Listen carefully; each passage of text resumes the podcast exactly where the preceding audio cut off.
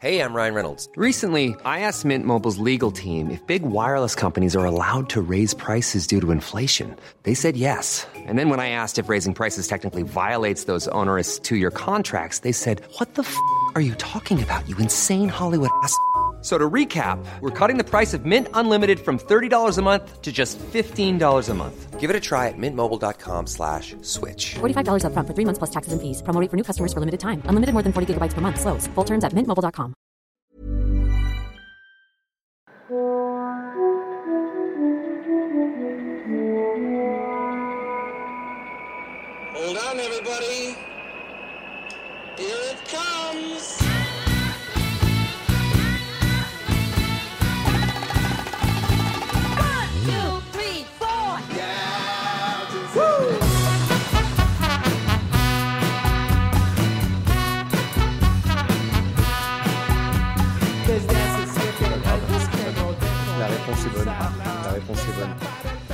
maintenant on va attaquer sur.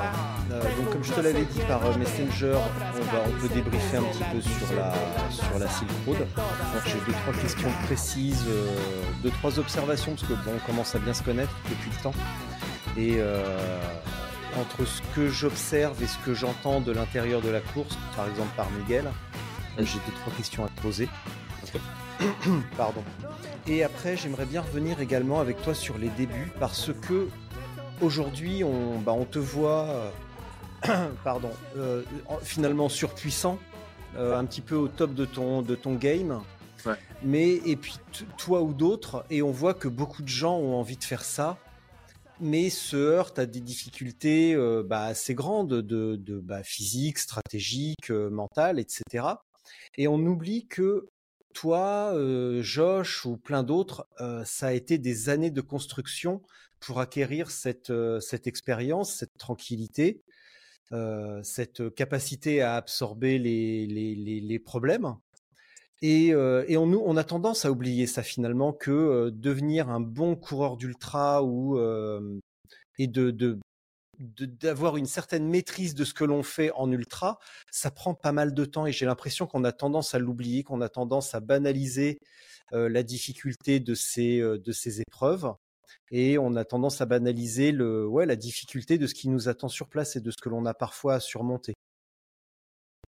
Je- Oui, Tu vois ce que je veux dire? Je, je, ouais, je, je pense que c'est, c'est aussi dû euh, au fait que on, on est dans un sport assez particulier où il, où il est aussi possible euh, euh, d'arriver et, et de performer tout de suite, d'arriver, d'être Mm. pas spécialement connu et, et euh, en l'espace de six mois, un an, de réussir à régler un peu, euh, un peu tout, tout, toutes les, les, peut-être les, les micro imperfections qui ont émaillé les premiers événements et d'être euh, et d'être performant. Et je pense à des, je pense à des gens comme Robin Gemperlé euh, qui sur sa sur sa première TCR fait un, un départ de, de folie, même si après il se retrouve avec des problèmes à selle qui contraignent à, à ralentir, mais euh, dès euh, l'année d'après il, il gagne euh, l'Atlas Mountain Race.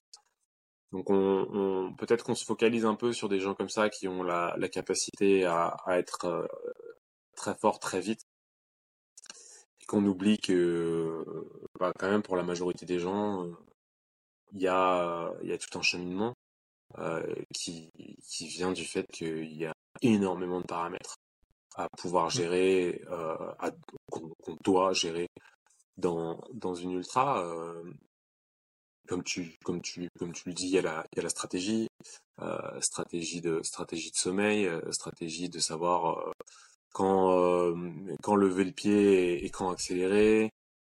Il y a évidemment euh, la mécanique être capable de, de gérer soi-même euh, sa mécanique en, amont déjà choisir son choisir le matériel euh, approprié avant la course et après être euh, en mesure euh, de, de l'entretenir pour qu'il continue à fonctionner dans la course, voire de le réparer si on a une, une avarie. Et, euh, et après, évidemment, connaître connaître son corps, savoir quand il est euh, quand il a besoin de repos, quand il est en mesure de nous de nous fournir davantage, parce qu'il y a un moment où on se dit ah là, ce serait euh, ce serait euh, peut-être euh, le, le moment de passer devant quelqu'un et ça lui mettrait peut-être lui un petit coup au moral et on, on serait capable à ce moment-là de, de, de bénéficier de, de cet avantage. mais c'est un sport qui est, qui est, qui est très complexe avec énormément de, de paramètres et euh, et après je pense qu'il y a des gens qui apprennent plus ou moins vite et euh, même si, si, si je, pour reparler de gens qui ont été capables de d'arriver de performer tout de suite. Il y a aussi euh, Yacoub euh, Yacoub Sliakan qui est en 2009 2019 pour sa première euh, sa première ultra qui est, qui est la Silk Road. Est capable d'aller gagner. Et, euh, et Yacoub si on si on regarde euh, son son palmarès euh, il est pas dégueu puisque il a fait trois ultras dans sa vie, il a fait deux Silk Road, il fait un et deux, et il fait euh, le Tour Te Waipunamo en Nouvelle-Zélande euh, il y a deux ans, enfin il y a un an et demi, et il fait euh, il fait premier aussi. Il y avait pas il y avait pas n'importe qui derrière, donc euh, il y a cette possibilité, c'est vrai, euh, pour certaines personnes euh, un peu exceptionnelles d'arriver et, et d'apprendre d'apprendre très vite et de mettre en de mettre très vite en pratique ces choses-là. Mais sinon, c'est vrai que il- moi, en tout cas, ça a été un assez long cheminement. J'ai dû, euh, moi, j'apprends euh, pas par la théorie. J'apprends pas en, regardant ce que font les autres ou en lisant des blogs. J'apprends en faisant, j'apprends en commettant des erreurs. Et j'ai dû euh, commettre beaucoup d'erreurs avant de, avant d'arriver là où je suis. Et, euh, et après, je pense que c'est le cheminement euh, un peu, un peu classique, un peu logique. Et, et très clairement, il faut, pour la majorité des gens qui vont se lancer dans, dans ce sport-là, pas s'attendre à euh, être euh, tout de suite euh, au maximum de ses possibilités. Et même, moi, je continue à progresser. La, la Silk, la Silk que je gagne cette année, j'étais jamais allé aussi vite, euh, j'étais jamais allé aussi vite au Kyrgyzstan. La Bright Midnight, que je gagne avant, j'avais jamais fait un, un 1000 aussi rapide. Donc, on, on, on est là, on continue, on progresse et on apprend. Alors, vu tu as déjà donné pas mal d'éléments de réponse, euh, je vais bâcler vite fait mon introduction et on revient là-dessus après. Ok, on, va changer un petit peu le. Il faut être capable de, changer ce qui était prévu et on, terminera par le brief de la Silk. Alors, je me tape vite ma petite intro. Hop, je me suis quand même. Hop. Alors, alors, alors. Allez, Jean, Jean Spot le podcast du gravel et tatatata, épisode 198, ça tout le monde connaît. J'adore les épisodes avec Sofiane car je sais que je vais entendre deux choses que j'aime tout particulièrement, des infos précises et une élocution parfaite. Aujourd'hui, nous allons débriefer sur la troisième victoire de Sofiane sur la Silk Road, puis nous allons remonter le temps, l'époque où Sofiane débutait, car nous le voyons aujourd'hui tout puissant, capable d'instiller la peur et le doute chez ses adversaires, et même provoquer des défaillances par sa simple présence.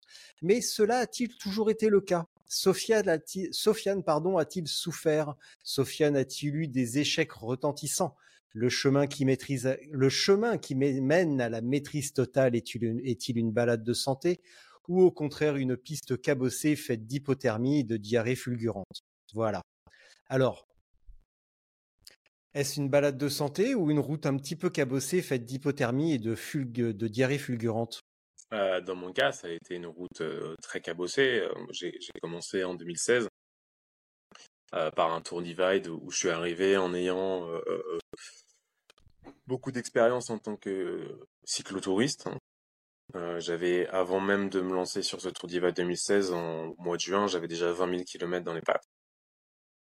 Et j'avais euh, essayé de d'apprendre au, maximum euh, ce que pouvait être de répéter euh, les 200, les 250 bornes euh, tous les jours pendant une semaine, pendant deux semaines, euh, faire des, des 400 bornes, des 24 heures. Euh, mais il y a une différence entre euh, la préparation, l'entraînement et la compétition. Et même si je pensais être très euh, c'est là que j'ai découvert que enchaîner des, des 200, des 250 bornes sur route pendant une semaine et enchaîner des, des 300 bornes euh, gravel euh, pendant deux semaines, c'est pas c'est pas la même chose. Et euh, j'ai appris beaucoup de choses sur cette sur cette première course. J'ai appris, par exemple, que il ne faut jamais prendre le départ d'une course avec une paire de chaussures neuves. J'ai appris que il faut toujours avoir quand on part en montagne des vêtements chauds et des vêtements qui sont réellement imperméables. J'ai appris que euh, il ne faut pas euh, ne pas dormir quand on a déjà pas dormi la nuit d'avant, faire de nuit, de de, de nuit. Euh, enfin, depuis j'ai appris à le faire, mais j'avais à, cette époque-là pas l'expérience euh, de gérer ce, ce, ce, genre de privation de sommeil et j'ai appris à mes dépens voilà qu'on n'a pas l'expérience de cette privation là euh, elle ne s'improvise pas et que c'est des choses qui euh, apprennent à, être à être apprivoisées et, maîtrisées euh, au, fil de, longs de longs entraînements et, de nombreuses compétitions. Donc c'était euh, aussi l'apprentissage de euh, bien choisir son matériel, partir avec le bon vélo, partir avec tout ce qui est nécessaire pour pouvoir réparer euh, n'importe quel euh, ennui mécanique. Euh, l'année d'après, en 2017, je fais la Transam Bike Race qui est de l'ouest américain jusqu'à l'est de Astoria, Oregon, jusqu'à Yorktown, Virginia.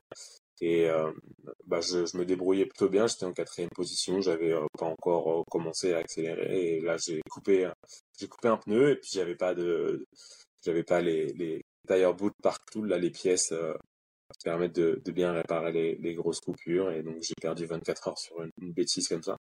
Euh, 2018, je fais Biking Man euh, Taïwan et je me, déshydrate sur les 300 premiers kilomètres où on se tire la bourre avec Ron Sanko.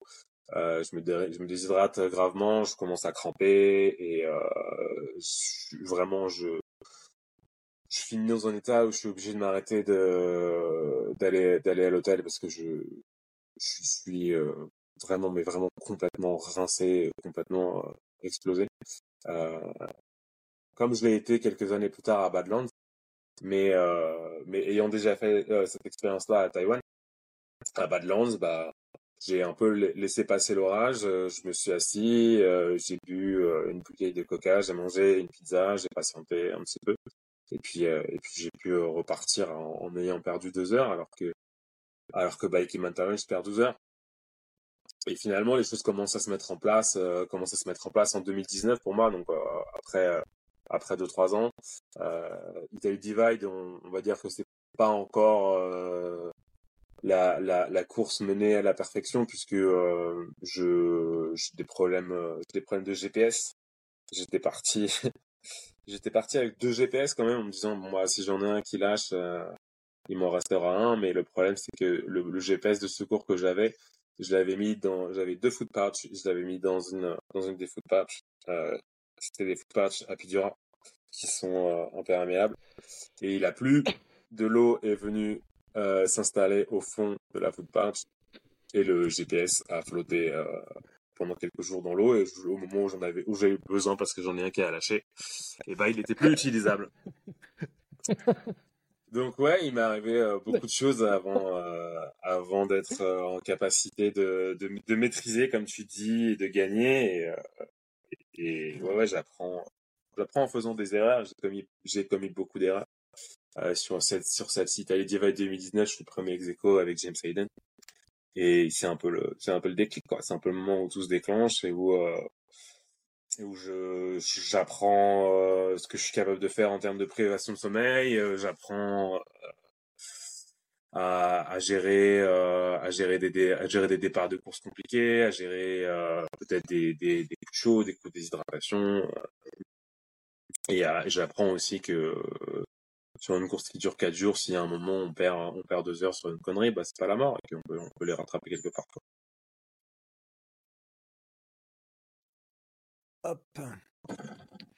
Est-ce que tu aurais un top 3 de tes plus belles euh, défaillances? Là, tu as parlé un petit peu de, euh, de, de, Taïwan, de Badlands. Est-ce que tu as quand même un, un, top 3 de tes plus gros craquages? Euh, là, le, le Badlands, c'était vraiment un sacré truc, quoi. Euh, pour le coup, c'était c'est vraiment une connerie parce que c'est euh, je suis arrivé sur sur sur Badlands, c'était 2021, c'était la deuxième édition de Badlands. J'avais aucune ambition, absolument aucune ambition parce que je revenais tout juste du Kyrgyzstan où j'avais gagné la Silk Road. Donc euh, moi, je venais euh, faire Badlands, euh, pas en touriste parce que je suis jamais là, je suis jamais là en touriste mais je venais certainement pas faire Badlands pour gagner, surtout avec euh, le, le line-up qu'il y avait. Où tu avais euh, Mathias de Marquis, euh, Alistair Ah. Brownlee, euh, Paul Voss, Mm. euh, Ulrich Bartholmeus, euh, Sébastien Breuer, euh, enfin des mecs qui avaient déjà prouvé euh, beaucoup ou qui, ou qui ont par la suite prouvé énormément. Euh, je veux dire, quand tu as un double champion olympique de, de, de triathlon au départ d'une course, euh, même si au final il finit derrière moi, bon, tu, tu, tu, tu te méfies quand même, quoi. Donc euh, ouais, j'arrivais. Il y avait Christian Meyer aussi d'ailleurs, euh, qui, qui, qui depuis est devenu euh, trail runner et qui a fait un, un, un beau truc là. Ouais. Qui a gagné, je ne sais, je ne sais plus quel, trail, quel trail qui a lieu la semaine de l'UTMB. Une des, une des courses de l'UTMB, Ouais, je crois, ouais, c'est ouais. la TDS. Je crois que c'est la c'est ça. TDS. Ouais, tord des, J'y connais rien. Euh, donc ouais, sur là, sur Badlands, euh, même si j'arrivais sans, sans aucun, sans aucun, une, sans aucune ambition, à part d'aller euh, aussi vite que je pouvais aller. Je savais très bien que je serais pas au, au max puisque j'avais pas du tout récupéré de l'acide. Mais euh, il n'empêche que je, je, je fais cette connerie de, alors pas de me laisser vraiment prendre dans le départ totalement fou qu'ils qu'ils ont fait, parce qu'ils se sont retrouvés à une dizaine à se tirer la bourre alors qu'il faisait 44 degrés. Donc euh, moi je les ai je les ai laissés partir en me disant voilà façon ça sert à rien. J'ai pas j'ai pas les cannes pour faire ça. Euh, mais euh, bon j'étais quand même dans un dans un un, bon rythme et avec l'espoir de, de, de garder un top 10 et l'adrénaline du début de course. Et même s'il faisait très chaud et même si j'avais pas une grande capacité en eau à un moment je suis dans un village. Je me dis putain faut que je trouve de l'eau faut que je trouve de l'eau mais j'ai ce truc de me dire faut que je trouve de l'eau mais rapidement quoi. C'est à dire si je vois de l'eau j'en prends. Et puis si j'en vois pas et ben j'en prendrai euh, au, prochain euh, à la prochaine occasion. Alors que parfois bon ben voilà juste tu tu, tu passes 5 5 10 minutes de plus dans le village pour trou- pour trouver le bar ou le ou le petit magasin ou un petit resto ou quoi et tu tu, tu peux te ravitailler en eau là je me dis ah fait chier je l'ai pas l'ai pas euh, je l'ai vu je suis pas passé devant. Et là je passe et euh, bah l'opportunité d'après pour se ravitailler en eau elle était très loin et je me déshydrate euh, totalement et je prends ce, gros coup de chaud j'avance plus et j'explose.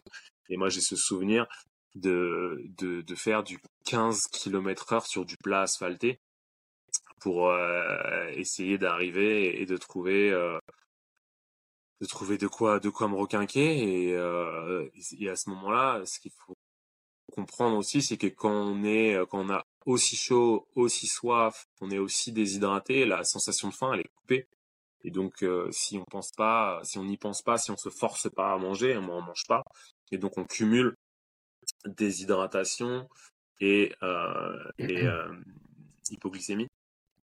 Et donc là, c'est ce que les, anglo-saxons appellent le bonk. Là, tu bonk. Et j'ai bonké, mais vraiment euh, très, très, très fort, quoi. Euh, bonké euh, à un point où j'étais 15, 15 km heure sur le plat asphalté et j'ai même pas réussi à les faire. J'ai dû m'arrêter et, m'allonger un quart d'heure parce que j'étais HS. Et ça, je pense que j'ai rarement été dans un état aussi, lamentable que sur, Badlands. Badlands 2021, fin du premier jour, un peu avant la tombée de la nuit. Top 3, top 3, top 3 c'est difficile. Il y a eu aussi euh, la fin de la de la Silk Road euh, 2021 où euh, bah le jour d'avant il fait très chaud.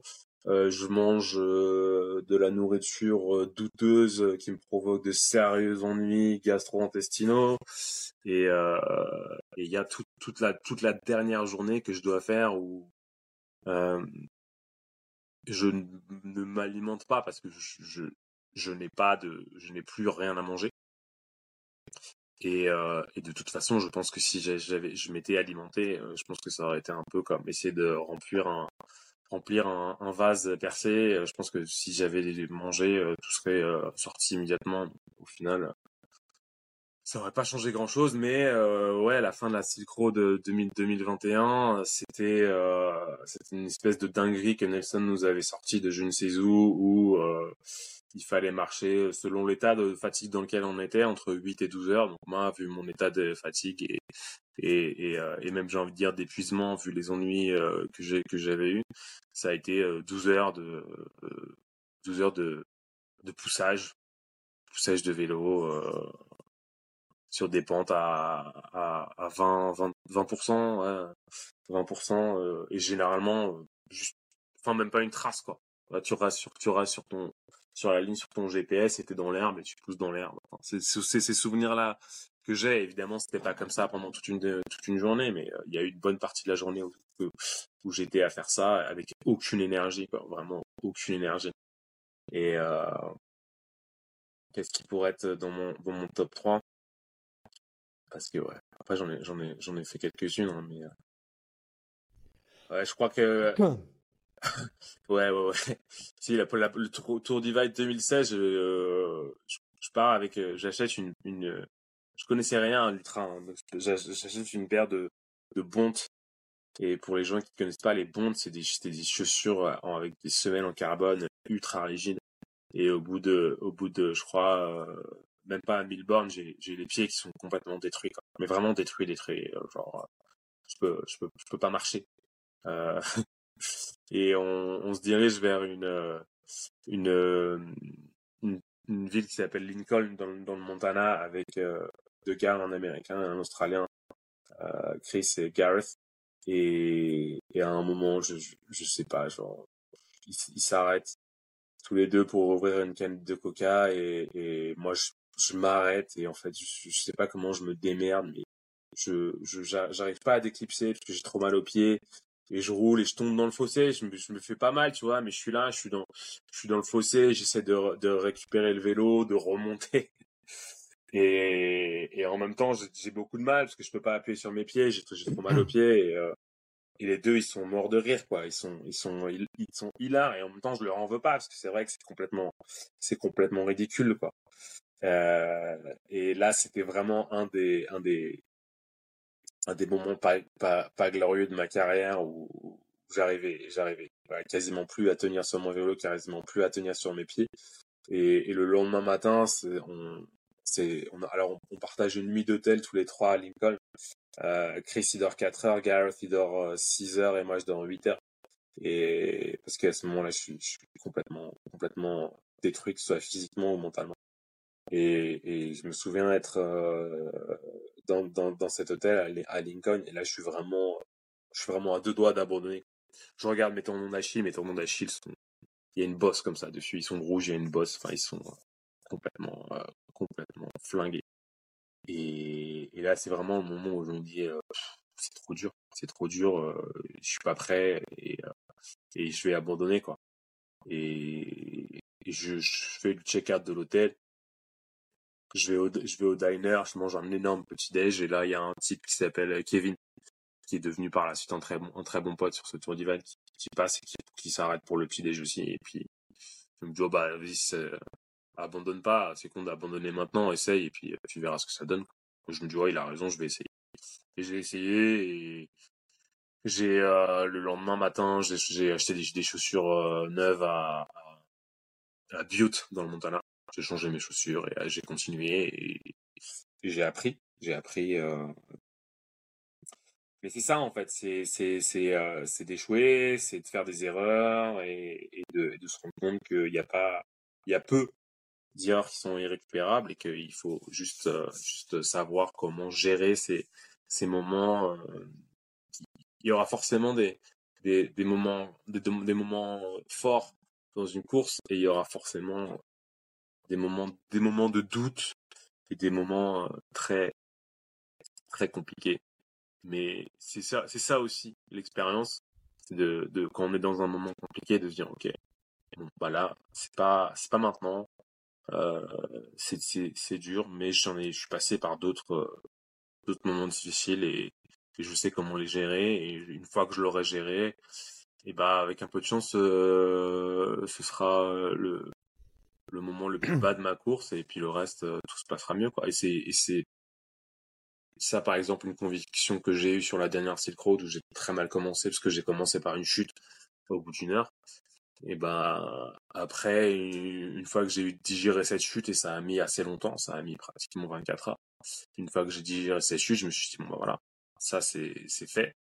Euh, c'était le, pire moment de vraisemblablement le pire moment de ma course.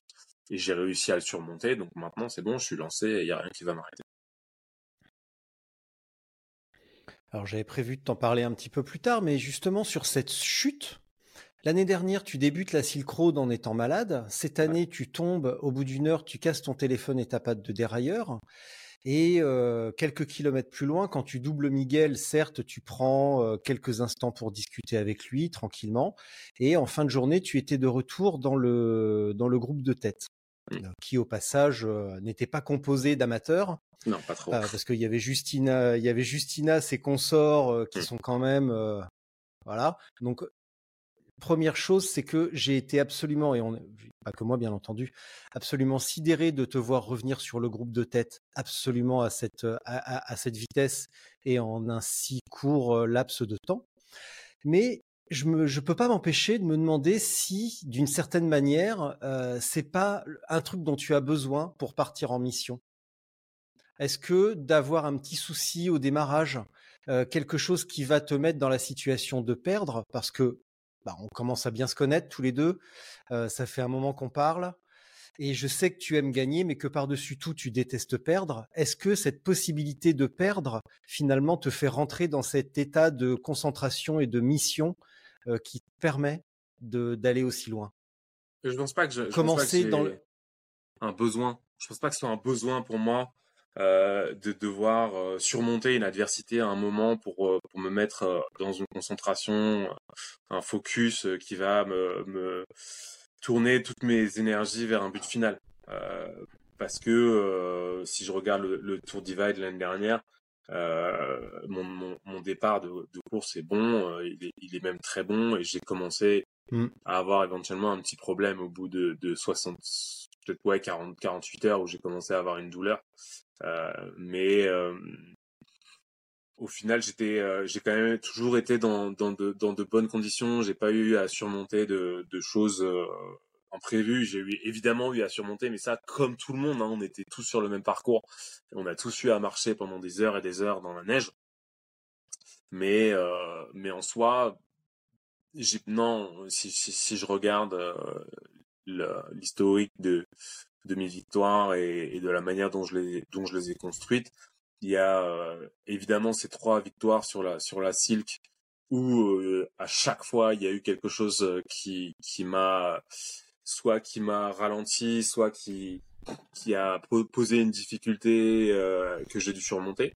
Mais après j'ai, j'ai, bon, j'ai gagné pas mal, pas mal d'autres courses et sur mes autres victoires j'ai, j'ai pas eu forcément Mm. à traverser des, des, des moments difficiles et en sortir euh, par la suite, euh, me mettre dans me mettre dans une concentration qui me permettait de de d'orienter toutes mes forces vers euh, vers ce, ce but qui est la victoire finale.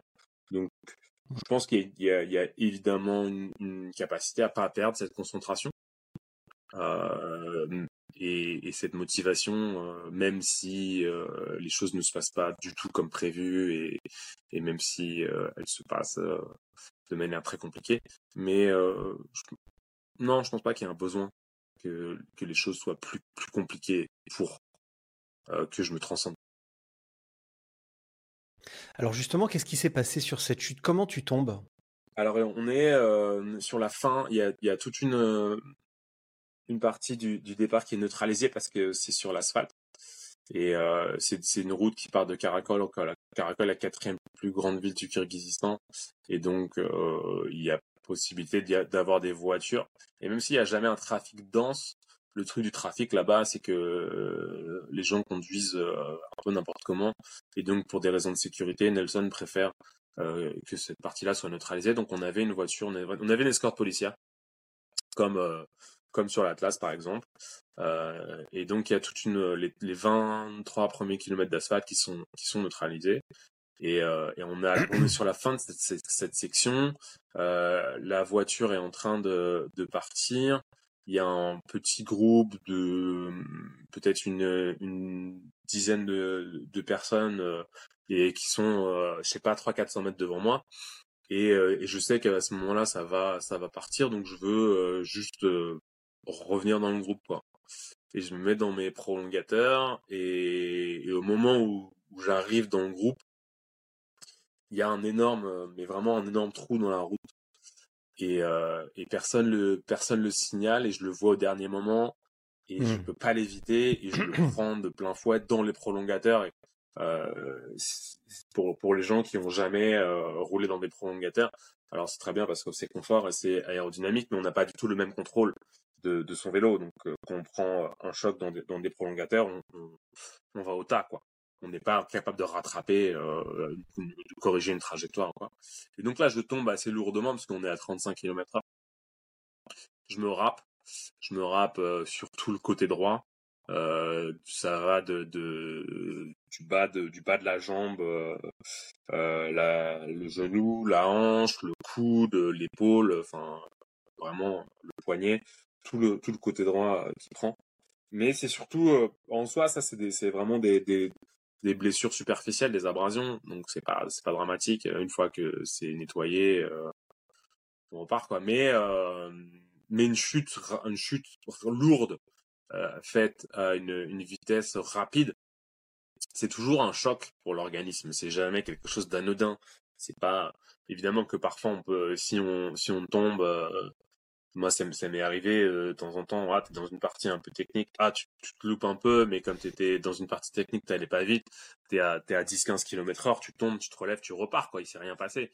Mais euh, là, euh, tu, passes de euh, 35 km heure à 0 à 0 km heure en une seconde et évidemment qu'il y a une onde de choc qui se propage à, travers ton corps et évidemment que tu repars pas et d'ailleurs on, on le voit bien sur sur le Tour de France les, les gars quand ils sont dans des grosses chutes euh, et, et, et qui repartent après ils sont pas euh, sur le sur le le devant euh, de, l'é- de le devant du peloton après ils finissent généralement un peu un peu derrière Mm. quoi parce que ouais c'est c'est euh, c'est un chamboulement c'est un chamboulement pour le corps et, euh, et voilà ce qui se passe.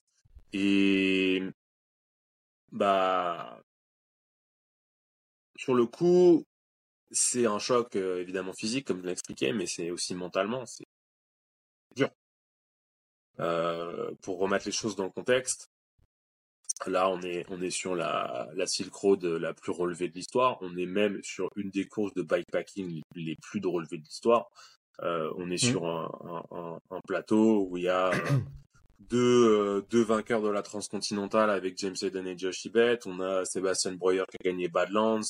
On a euh, Justina Stevejka euh, qui a gagné pas mal de courses, euh, Grande Guanche, Del Divad, Restaurant Rwanda. On a Yacoub Sliakan qui a gagné la Silk en 2019. On a Steven Le Yarrick euh, que tu connais bien et qui gagne Northscape, Cross France, Race Cross Belgium.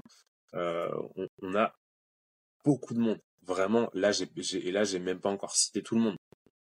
Et donc, moi, je sais au moment où je prends le départ qu'il va falloir que je sois au top, que je vais pas que je vais pas avoir de marge pour commettre d'erreurs.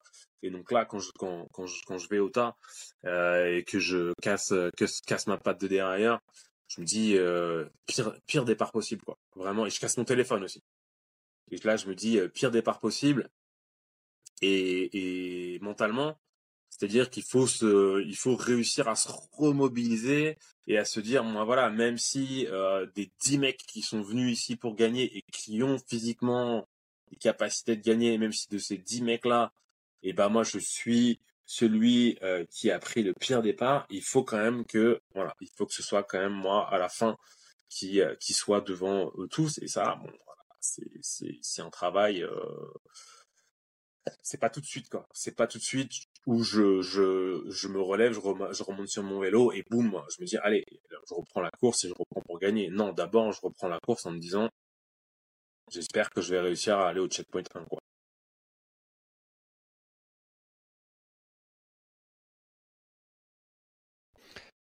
Ce qui signifie. Alors, tu as passé aussi un petit peu de temps à réparer ta patte quand même, parce que. bon, maintenant je le sais, mais il faut emmener une patte de dérailleur de secours, quand même. Mm. Tu en as une, tu en as une seule ou plusieurs? J'en ai qu'une. J'en ai qu'une, donc euh, alors moi j'en mets une patte derrière parce que comme tu dis il faut le faire et je suis très content de l'avoir fait. Après c'est la première Mhm. fois que je casse une patte de derrière, donc j'en suis pas encore à en amener deux. Mais c'est vrai que quand tu casses ta patte de derrière dans les pr- 30 premiers kilomètres, euh, un- ça, ça peut être problématique parce que tu dis voilà j'ai utilisé mon joker j'en ai plus. Euh. Oui, je, je, je, prends un peu de temps pour euh, je prends un peu de temps pour euh, réparer ma patte de derrière. Évidemment, d'ailleurs, c'est assez drôle parce que au moment où je tombe, il y a Adrien Lichty, Manu Catrice et, Max qui s'arrêtent, qui font demi-tour, qui viennent me voir pour voir si tout va bien. Et il y a Max qui qui qui cherche des pansements. Il y a Manu euh, qui cherche du désinfectant. Enfin, grosso modo, il, il reste un petit peu avec moi, voilà. Pour... Et puis il y a Ad- Adrien qui regarde le vélo pour voir euh, pour voir si, si si tout va bien, quoi. Et euh, et pendant que que que Max et et Manu euh, regardent mes mes blessures, il y a Adrien qui me dit euh, ah bah je vais te, je vais te changer ta patte. Je lui dis bah Adrien t'es gentil mais t'as pas le droit quoi. Toi t'as pas le droit, moi j'ai pas le droit. Enfin je veux dire que y ait des coureurs qui s'arrêtent pour euh, euh, me, porter euh, assistance dans le sens où ils, veulent s'assurer que je vais bien et tout ça c'est pas du tout c'est pas du tout contre les règles et ça pose pose pas de problème puisqu'ils ils, ils s'assurent juste que je vais bien et en tant en qu'ami quoi c'est des potes hein. et mais après ouais voilà si Adrien commence à changer ma patte de derrière là c'est c'est déjà beaucoup plus problématique chose, ouais. ouais. ouais. Et après oui oui non mais c'est parce qu'il était là et il, il- il- on est on est très potes avec Adrien et c'est un un mec super et euh, il même. est très gentil et puis il voulait se il voulait se se sentir utile et euh, et pour le coup euh, il a il a ça lui a un peu sorti de la tête qu'on était qu'on était en course et que et qu'il y avait des règles et que et que ça on on pouvait pas quoi mais ouais péter la péter la patte de derrière bon c'est un problème péter le téléphone c'est un un un autre problème et il faut à, ce moment-là que, je me remobilise euh, ce qui est compliqué parce que euh, parce que tous les gens qui sont tombés à vélo savent que c'est pas c'est pas dans les 10 minutes après ta chute que tu sais si tu t'es fait mal. Tu dois attendre encore. Tu dois parfois tu dois même attendre le lendemain pour savoir si tu t'es fait mal. Moi je suis tombé il y a je suis tombé il y a pas longtemps, je suis tombé avant euh, avant euh, la Bright Midnight. Qui avait le Kirin Caviar et, euh, et j'ai été impliqué euh, dans une chute parce qu'il y a un gars qui a fait n'importe quoi et bref et je suis tombé assez assez lourdement et sur sur le coup je me suis sorti indemne. Mais par contre après le lendemain j'ai essayé de faire du vélo et j'ai fait 5 km et après impos- impossible d'aller plus loin donc euh, tous les gens qui sont tombés savent que euh, voilà c'est pas parce que tu es sur ta machine 5 minutes après la chute que tu seras sur ta machine 5 heures après et, et le lendemain Mm. donc euh, forcément quelque chose quelque chose de, de, de compliqué et forcément quelque chose qui, qui se qui se gère euh, petit à petit et ce qui fait beaucoup de bien c'est de de remonter alors évidemment il y a une centaine de personnes qui passent hein, pendant le, les 20 minutes que moi je suis, où je suis sur le bord de la route à penser à penser mes plaies et à réparer et à réparer ma patte de derrière. Et puis après voilà le le truc c'est de c'est de remonter euh, remonter tout le monde euh, petit à petit. Et et, puis tu- enfin moi je me sentais un peu merdeux me sentais un parce que je enfin après ça arrive de tomber évidemment ça arrive à tout le monde. Euh, évidemment c'est c'est ça veut pas dire que euh, tu sais pas faire de vélo ou quoi. Mais c'est vrai que euh, bah t'es t'es le double vainqueur t'es numéro un t'es favori et et puis au bout au bout d'une heure t'es euh, t'es par terre et euh, ouais tout le monde tout le monde tout le monde t'a vu quoi. Tout le monde et bon bah moi je, je repasse les gens et et puis je suis évidemment euh, moralement au plus bas et j'ai pas pas spécialement envie de faire euh, copain copain avec les gens. J'ai pas spécialement le temps ou quoi mais après là où c'était cool c'est que j'ai reçu énormément énormément d'encouragement et que les gens m'ont dit ouais tu vas euh, tu vas y arriver quoi. Tu vas tu vas remonter et ça c'était c'était hyper cool. Et ça a fait ce qui fait énormément bien c'est de remonter remonter remonter et après de commencer à voir euh, je crois que je passe je passe euh, Nathalie Bayon. Juste après je passe euh, James Hayden. Et après quand tu commences à quand tu commences à passer James Hayden tu dis ok je dois dois plus être euh, très très loin. Je passe je passe Angus Young qui avait déjà ses, ses problèmes de d'estomac Et, après, quand, quand je commence à, remonter, euh, Max, euh, Max Riese, Josh Ibet, euh, Manicatrice, tout ça, je me dis, ça y est, je suis, je suis, je revenu dans le coup.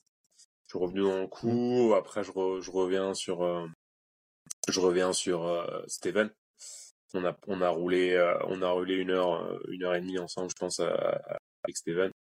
Et on a, on on est arrivé ensemble au, au checkpoint 1. Et là, au checkpoint 1, en fait, c'est un cul-de-sac. Donc, on voit tous les gens qui sont déjà passés au checkpoint 1, on les croise en y allant. Donc, euh, premier, premier gars que je vois, c'est Seb, Seb, Seb Breuer. Seb Breuer, après, c'est, euh, Justin, euh, Justin, Yacoub, Adrien, euh, il y avait qui d'autre? Artiste, je crois. Et, et Jochen. Jochen. Et donc là, j'arrive, je fais le calcul et je me dis, bah écoute, je suis septième au, septième au CP1 et j'ai pas, j'ai peut-être quoi? Une demi-heure, euh, 40 minutes sur, euh, sur Seb, Seb Breuer. Donc je me dis, j'ai bien, j'ai bien limité la casse là. Et là, je- et là, je suis content. Je me dis, ouais, j'ai, j'ai pas pris trop cher sur ces, sur ces, sur cette chute. Et euh, si tout va bien, euh, si tout va bien demain, si tout va bien dans la nuit, bah ce sera, ce sera qu'un un petit incident de course. Et euh, après la nuit a été, euh, la nuit a été compliquée. Il a, il a plu. Et, euh, et moi, je me sentais euh, extrêmement fatigué. Il faut savoir que les, les, les nuits, les premières nuits d'ultra, généralement, pour moi, c'est une formalité de pas dormir. J'ai absolument pas sommeil, j'ai absolument pas envie de m'arrêter. Et là, euh, c'était tout l'inverse. Je me sentais épuisé, euh, j'avais qu'une envie, c'était de m'arrêter de dormir. Et euh, peut-être que je l'aurais fait si j'avais trouvé un endroit. Mais là, euh, en plein milieu de la nuit, on monte à 3008. Euh, il pleut, il fait moins 3 degrés. euh, D'ailleurs, c'était plus s'est transformé en neige même après, mais moi j'étais déjà passé. Et c'est peut-être un peu un peu ce qui me sauve, c'est que voilà, à ce moment-là, même si j'ai envie de m'arrêter, bah je m'arrête pas parce que c'est les, conditions météo sont, sont trop mauvaises. Et grosso modo, après, c'est euh, au lever au lever du jour où, euh, je commence à me, sentir de nouveau moi-même. Je sens que j'ai vraiment évacué euh, tous les effets de cette chute qui m'a énormément fatigué dans la nuit et, euh, que je, je, suis prêt à, enchaîner euh, avec euh, avec le reste de la course euh, et que ouais cette euh, cette chute ne m'a pas ne m'a pas coûté trop cher. Donc si je comprends bien, tu tombes, tu es au plus bas, tu te dis putain, pire départ, euh, pire départ possible. Et ta stratégie dans la tête, c'est de ne pas visualiser l'arrivée et de ne pas trop visualiser le résultat final, mais juste te concentrer sur arriver au CP1. C'est ça? C'est ça. C'est ça parce que je me dis au début je me sens vraiment pas bien. Il faut savoir qu'après cette chute, je sais pas exactement euh, ce qui m'est arrivé. Je me demande si j'ai tapé la tête ou quoi. J'ai une sorte de mal de, mal de tête, une sorte de.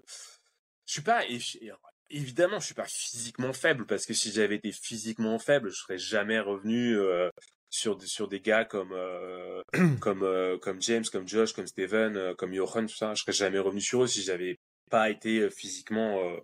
Euh, mais Ouais, je je me sens pas moi-même quoi. J'ai euh, ouais cette espèce de mal de crâne, j'ai les, les les les cervicales qui sont tendues euh, et quelque je, sens que voilà il y a, y y a quelque chose qui va pas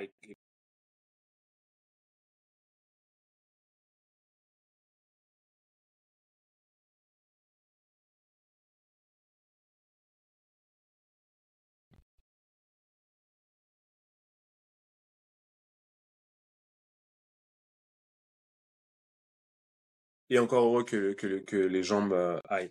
Mais euh, mais étant dans cet état euh, où je sais pas exactement pourquoi je me sens aussi mal, est-ce que c'est juste la chute, est-ce que j'ai tapé la tête et que euh, je peux peut-être avoir un- une petite commotion ou quoi, étant me sentant vraiment pas très bien, je me dis bah écoute euh, va au CP1 quoi va au CP1 et tu vois si tu arrives à aller jusqu'au CP1 et puis comment tu te sens au CP1 et puis si tu te sens pas bien au CP1 bah tu restes au CP1 et puis après une fois que je suis au CP1 et que je vois que, je peux continuer je me dis bah col à 3008, tu vas, tu montes au col à 3008, et puis après, tu verras demain comment tu te sens. euh, et euh, ouais, c'est pour ces premières 24 heures, c'était vraiment col après col, quoi. Je me disais, oh, bon, bah, tu montes au col à Mm. 3000, 3000, 3003, premier, co- premier col, après tu vas au CP, après tu vas au deuxième col, et j'y allais, euh, j'y allais step by step.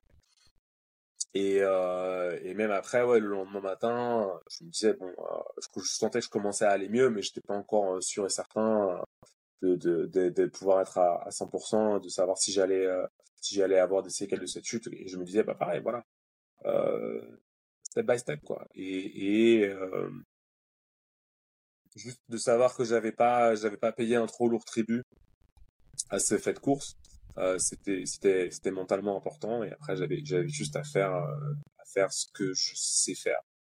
Et euh, au final, ça s'est pas trop Mm. mal passé.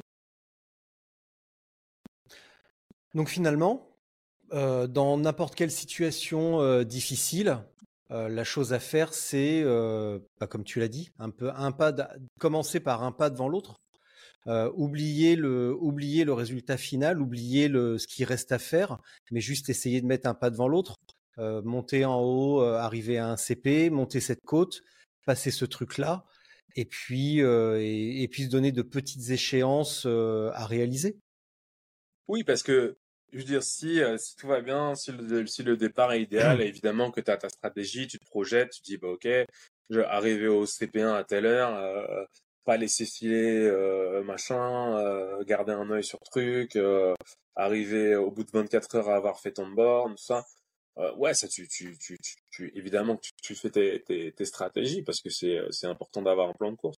Mais tu peux plus, à partir du moment où, où les choses se sont passées dans, comme ça et, et où euh, physiquement tu es atteint,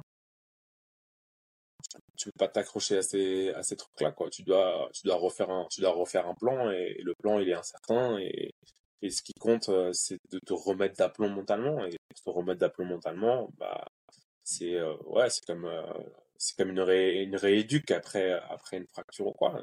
Tu, des, petites victoires à chaque fois.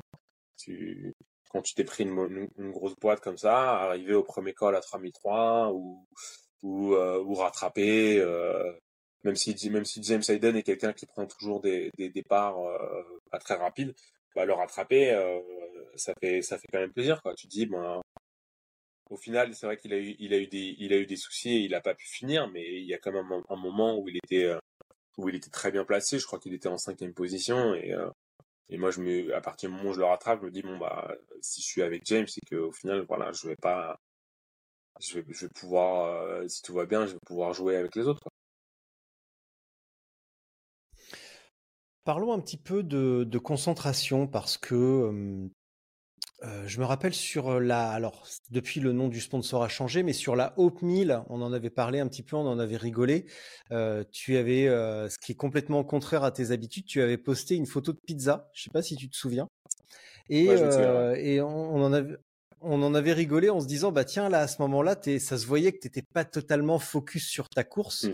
Alors co- comment tu as travaillé et combien de temps il t'a fallu pour vraiment travailler cette capacité à rester concentré euh, sur, euh, sur ce que tu as à faire, sur l'objectif que tu t'es donné, mais surtout faire les choses bah, que tu sais faire, les faire simplement, et pas trop se laisser parasiter par, euh, par le reste.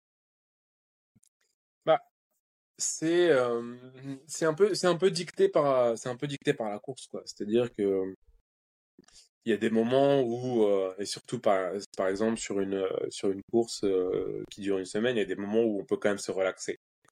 Et parce que le résultat, il va pas être déterminé à, à 10 minutes, euh, 15 minutes. euh, donc il y, a des, il y a des moments où on peut, on peut relâcher la pression et, et se permettre de, d'aller, d'aller sur les réseaux sociaux tout en, tout en restant dans, dans sa concentration. Après, évidemment que euh, sur des, des, événements comme la, Bright Midnight qui sont pour le coup aux alentours de 50 heures et qui sont là très disputés où on a vraiment été au coude à coude avec Clément pendant euh, pendant 800 euh, 850 kilomètres quoi.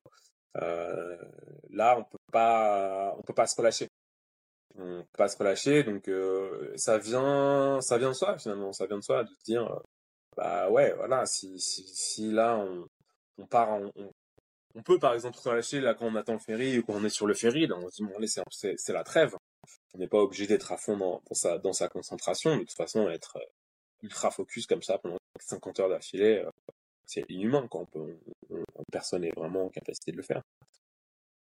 Mais euh, c'est la capacité à, être à être concentré et déterminé dans les moments où c'est important de l'être. Et si je prends la Bright Midnight par exemple on, on se relâche un peu euh, avant le ferry et pendant le ferry, et puis et après, euh, on, repart, bah, c'est là que c'est là qu'avec Clément on, attaque. Et, en l'occurrence, c'est moi qui attaque, c'est Clément qui, qui, qui est en capacité de répondre. Euh, et c'est là qu'on c'est là qu'on lâche tout le monde et c'est là qu'on fait le trou. Euh, et c'est assez et c'est dans dans ces dans ces moments-là, dans ces moments déterminants qu'il faut euh, être capable d'être euh, d'être euh, très concentré. Mais euh, il faut il faut aussi et moi sur la Silk Road j'avais pas de téléphone donc j'étais je, je, pouvais pas particulièrement être sur les réseaux sociaux à faire à faire le guignol mais j'avais quand même ma GoPro et, et c'était c'est important aussi d'avoir une fenêtre de décompression où on peut notamment quand on passe toutes ces journées euh, tout seul alors moi en l'occurrence le premier jour j'ai j'ai euh, j'ai roulé euh, un petit peu avec euh, avec Steven euh, et après, dans le reste de la course, il y a, il y a deux moments où, où j'ai dû passer une heure euh, avec, avec Justin. Mais sinon, on parle quand même de très très longues périodes où, on, où on ne parle à personne. Alors si en plus on n'a pas de téléphone, euh, c'est vraiment de, de la très très grande très très grande solitude. Et, euh, et avoir euh, avoir la GoPro et pouvoir euh, pouvoir m'adresser à, aux futurs spectateurs via la GoPro, c'est aussi aussi des, fenêtres de décompression qui font qui font du bien parce qu'on peut pas on peut pas avoir la, la, bave aux lèvres et, et, être dans une espèce de d'hyper euh, agressivité de, de, coursier euh, comme ça sur des épreuves qui font qui font entre 48 heures et deux semaines. On est, on est, on est humain, il y a des moments où on a envie de, de penser à autre chose qu'à la course, il y a des moments où on a envie de, euh, de se marrer aussi.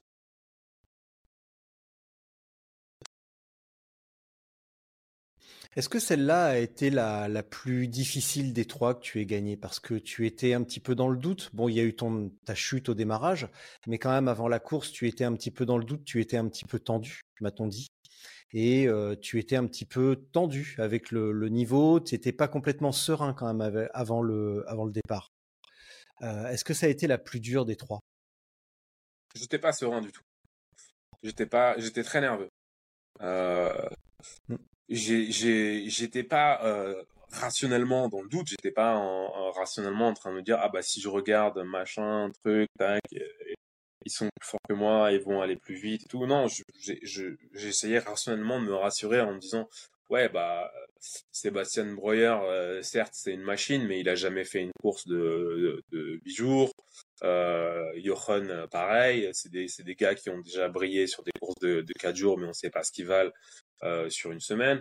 Euh, J'essayais de me rassurer aussi en me disant que bah, sur beaucoup de gars qui étaient, qui étaient très forts, c'était leur première fois au, au Kyrgyzstan et que finalement en vétéran, il y avait que Yacoub, James et moi. Donc je pense que euh, je, je, je trouvais des arguments pour euh, qui, qui justifiaient le, le fait que, que je sois favori, mais en soi, ça, ça m'aidait pas forcément. Ça m'aidait pas forcément parce que euh, quand t'es favori, c'est sur, sur tes épaules que repose toute la pression, quoi. Quand tu l'as gagné euh, deux fois, euh, cette absence de sérénité, elle, elle, elle, elle- venait du fait que euh, j'ai gagné deux éditions certes, mais là c'était vraiment l'édition qu'il fallait gagner. C'était vraiment le All-Star Game, si je peux m'exprimer ainsi. Euh, et j'avais peur, j'avais peur que de ne pas gagner cette édition, ça enlève du prestige à mes deux victoires précédentes. Où euh, on se serait dit, ouais, c'est vrai que Sofiane il a gagné deux Silk Road, mais qui est-ce qu'il a battu sur les deux Silk Road, tu vois? Et euh, ouais, bon, j'ai- pas battu n'importe qui sur les Silk Road, mais mais euh, parce que parce qu'il y avait euh, il y avait Adrien qui était là, parce qu'il y avait parce qu'il y avait James, il y avait Rodney, il y avait euh, Steve Halligan aussi qui est pas n'importe qui. Euh, mais là sur le sur le, le, le casting 3 étoiles, si je me plantais, ça voulait dire OK, bon, Sofiane il peut gagner quand il y a truc machin et bidule, mais ouais là euh, il n'était pas au niveau. Et, c'était pas, ça aurait pas pour moi été juste une, course euh, non gagnée comme ça peut arriver. Ça aurait été vraiment comme une, une, tâche sur mon palmarès de pas gagner celle-là. De dire, ah ouais, bien, il a réussi à gagner 21, 22, mais 23 quand il y avait vraiment tout le monde. Là, c'était c'était trop dur pour lui. et, et c'est un peu ce truc de presque de, joueur de poker, tu vois, où tu te dis euh, all in.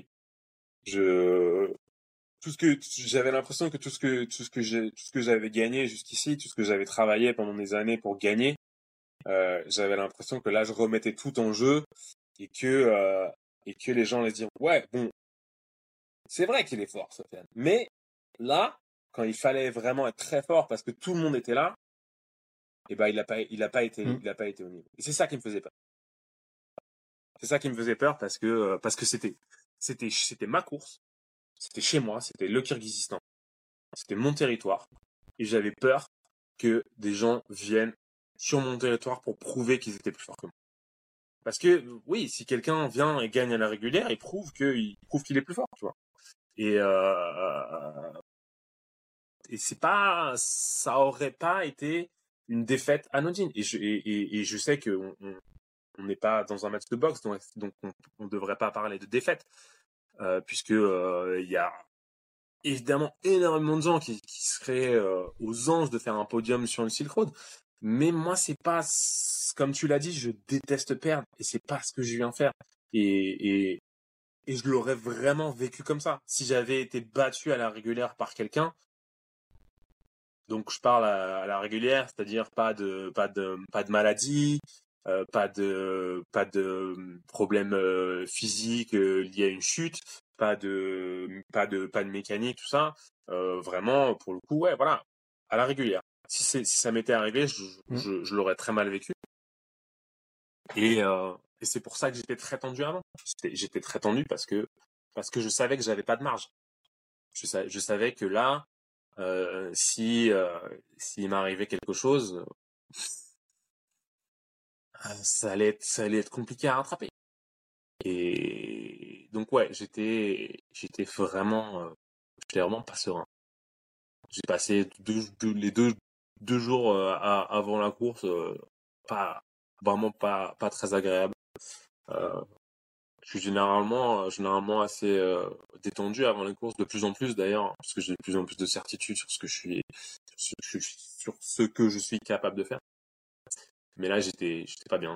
La, la veille de la course, j'ai vraiment eu euh, un, un besoin euh, quasi viscéral d'appeler Fanny, de passer du temps avec elle au téléphone, euh, d'avoir une, une, une, une présence euh, rassurante, ce qui ce qui pas habituellement le cas, hein. Euh, parce que comme je te dis, je suis euh, je suis généralement assez serein. Mais là, il y avait euh, il y avait tout qui était en jeu pour moi. J'avais l'impression de, de, de tout remettre en jeu. Alors après, est-ce que ça a été la plus difficile? Euh, je, je je sais pas. Ça a été ça a été euh, ça a été peut-être la plus belle en tout cas.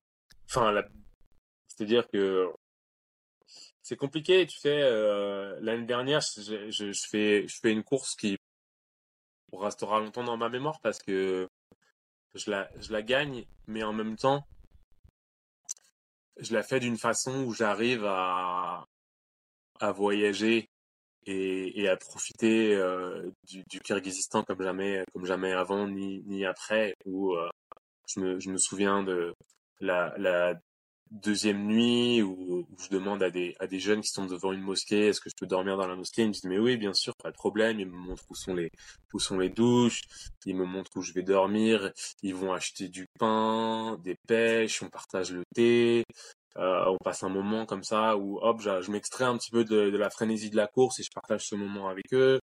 Euh, je, je me retrouve aussi à un moment à être hébergé par une, une famille en haut du plateau d'Arabelle à plus de 3000 mètres d'altitude où je partage leur repas et je vais dormir dans leur yourte. Euh, quelques jours plus tard, pareil, je me, je me retrouve à partager le, le petit déjeuner d'une famille de bergers dans un, dans un camp de euh, pas très loin. Et, euh, et ça, c'était faire ça. Déjà faire ça, c'est génial. Mais alors en plus avoir la, la, possibilité de faire ça en course, c'est c'est incroyable quoi. Et donc c'est une cible qui pour ça a, été restera longtemps dans ma mémoire et, et très particulière. Mais là, si je regarde ce que j'ai fait, ce que j'ai accompli cette année 2023 sur la Silk, j'ai pas du tout vécu ça, absolument pas. C'était aux antipodes mais c'était vraiment, c'est vraiment la première fois, c'est ma troisième participation, c'est la première fois que je, je c'est entre guillemets mon chef-d'œuvre quoi, où euh, je pense que aller plus vite que ça, j'aurais beaucoup de mal. Je sais, je sais pas si je, je, je, je pourrais évidemment aller un petit peu plus vite en ne tombant pas. Ça, c'est évident je pourrais aller peut-être un petit peu plus vite en faisant certains certains choix de stratégie de sommeil euh, euh, qui sont faciles à rectifier a posteriori, mais qui sont impossibles à anticiper a priori. Et et ouais, mais tu vois, euh, parler de difficultés, ouais, évidemment que c'est évidemment que c'est dur, mais c'est après, tu sais, ça fait un mois qu'elle est terminée, un mois et demi qu'elle est terminée. Je, je, suis plus dans la, je suis plus dans la difficulté. Je suis, j'essaie de, de, me concentrer sur la, postérité de cette course. Et moi, quand je, quand je me replonge là-dedans, je me dis, bah ouais, j'ai couru cette Silk Road comme j'ai couru euh, l'Atlas 2020, comme, euh, comme j'ai couru... Euh, tu vois, je reviens pas sur ce, sur ce souvenir de cette course en me disant, ah, putain, mais c'est vrai que là, j'ai un peu perdu du temps, j'aurais peut-être dû faire ci à la place de ça. Ah, mais là, je me suis arrêté à tel endroit, tu vois. Évidemment, tu sais, t'as des micro-ajustements. Euh, évidemment, il y a un moment où j'ai fait, j'ai fait une connerie, euh, une, une, une, débilité où, euh, où j'ai, j'ai pas, j'ai pas regonflé mon, mon pneu avant de prendre une descente dont je savais qu'elle était très caillouteuse et très rapide et j'ai pincé et j'ai dû mécher. Et bon, au final, après, j'ai dû rajouter du liquide et tout. Bon, c'est une connerie. Je perds quoi, 40, 40, 45 minutes, un truc comme ça ça change pas, ça change pas le résultat final. Mais c'est vrai quand t'es un peu perfectionniste, tu dis ok, si j'avais pas fait ça. Mais euh, ouais, aller aller beaucoup plus vite. Euh, je pense que je pourrais, je serais pas capable d'aller beaucoup plus vite sur euh, sur sur sur sur ce parcours, sur cette sur cette cirque. Et c'est aussi peut-être pour ça que j'ai pas forcément envie d'y retourner. C'est parce que là, j'ai l'impression que pour la pour la première fois où euh, où, où, je où je courais au Kyrgyzstan, j'ai j'ai tout fait comme comme je le comme je le souhaitais et, le côté un peu euh, euh perfectionniste que je peux avoir sur euh, sur sur les courses se sent satisfait. Ça veut dire que l'exécution, la manière avec laquelle tu vas courir est aussi importante que, que le résultat final. Dans le sens où terminer premier ou faire un podium face à une adversité colossale, mais exécuté comme un sagouin, si on peut dire, c'est pas satisfaisant pour toi. C'est aussi la manière. C'est-à-dire que, que la manière je, soit belle. Quand je cours, je, je n'ai que le résultat qui m'importe. C'est vraiment euh, moi ce qui, ce qui, je, je pense qu'il y a des, des gens comme euh, comme Ulrich notamment qui se mettent Mmh. des, des objectifs autres que la victoire, qui se mettent notamment des objectifs de temps, qui se disent, moi, je veux faire ce parcours-là dans ce temps-là. Moi, je fonctionne jamais comme ça. Moi, je fonctionne toujours avec l'objectif de gagner, d'être le numéro un. Et c'est, et c'est ça qui va, qui va conditionner la manière dont je cours. Mais, le, l'inconvénient, c'est que a posteriori, après, une fois que la course est, terminée, une fois que la victoire est acquise, je peux avoir, selon la manière dont je l'ai couru, euh, une, une forme d'insatisfaction en me disant, ouais, certes, t'as gagné, mais est-ce que vraiment tu t'es donné à fond? Est-ce que vraiment t'as été... Euh, euh, sais, parfois, c'est même juste une question de, de, se dire, est-ce que, euh, ok, t'étais le plus fort, mais est-ce que t'as su, est-ce que t'as surclassé tes adversaires, par exemple? Ça peut être, tu vois, par exemple, Atlas, euh, Atlas 2020, j'ai, j'ai 5 heures, euh, 5 heures d'avance sur James au CP3 et j'ai 2 heures d'avance sur lui au, finish. Et c'est ce truc de dire, putain, il m'a- pris 3 heures quelque part, quoi. Et même si j'ai gagné, j'ai cette insatisfaction de me dire où est-ce qu'il m'a pris 3 heures et pourquoi il m'a pris 3 heures. Mais sur le coup, quand je cours, je me dis bon bah ça va, si j'ai deux heures d'avance, je, suis- quand même euh, quand même premier. Mais voilà, une fois que la, satisfaction de la victoire euh, est, acquise, je reviens sur la manière dont les choses se sont déroulées et euh, je peux avoir des, moments où je me dis ah, là j'aurais dû là j'aurais dû aller vite, là j'aurais dû faire mieux, euh, là j'aurais pas dû m'arrêter, là j'aurais dû dormir moins.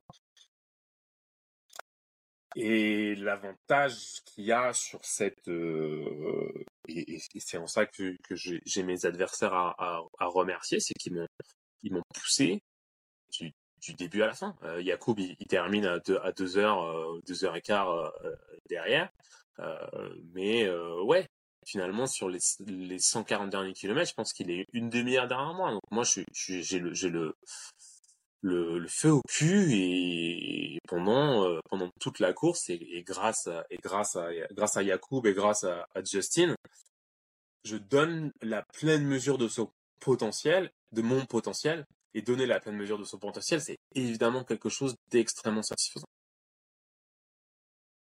Grâce à tes adversaires. grâce à mes adversaires évidemment ouais, s'ils avaient pas euh, s'ils m'avaient pas poussé comme ça euh, je ne serais jamais allé aussi vite Donc pas de quatrième participation. Je ne pense pas, non. Je ne pense pas. Après, tu sais, je regardais les rushs de, de, de ce que j'ai tourné, euh, de ce que j'ai tourné là-bas et je me dis, ah, c'est quand même magnifique.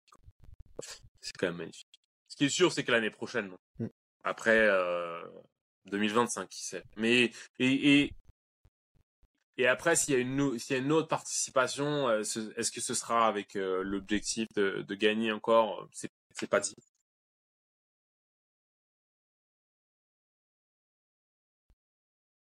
Donc l'année prochaine, euh, Highland Trail avec euh, un petit sentiment de revanche parce que cette année tu es arrivé absolument pas dans des conditions propices à la performance. Tu te remettais juste d'une morsure de chien avant la hellénique, donc qui t'a mis un petit peu sur le carreau. Parlons un petit peu de matériel l'année dernière. Enfin, jusqu'à l'année dernière, tu roulais en full rigide. L'année dernière, tu as découvert le miracle de la suspension avant. Et cette année, tu as découvert le double miracle de la full sus- suspension. Alors, ça change quoi? Je vais te répondre immédiatement. Je vais juste euh, brancher mon téléphone parce que j'ai 7% de batterie. Je t'attends. Je vais me faire un café pour la peine.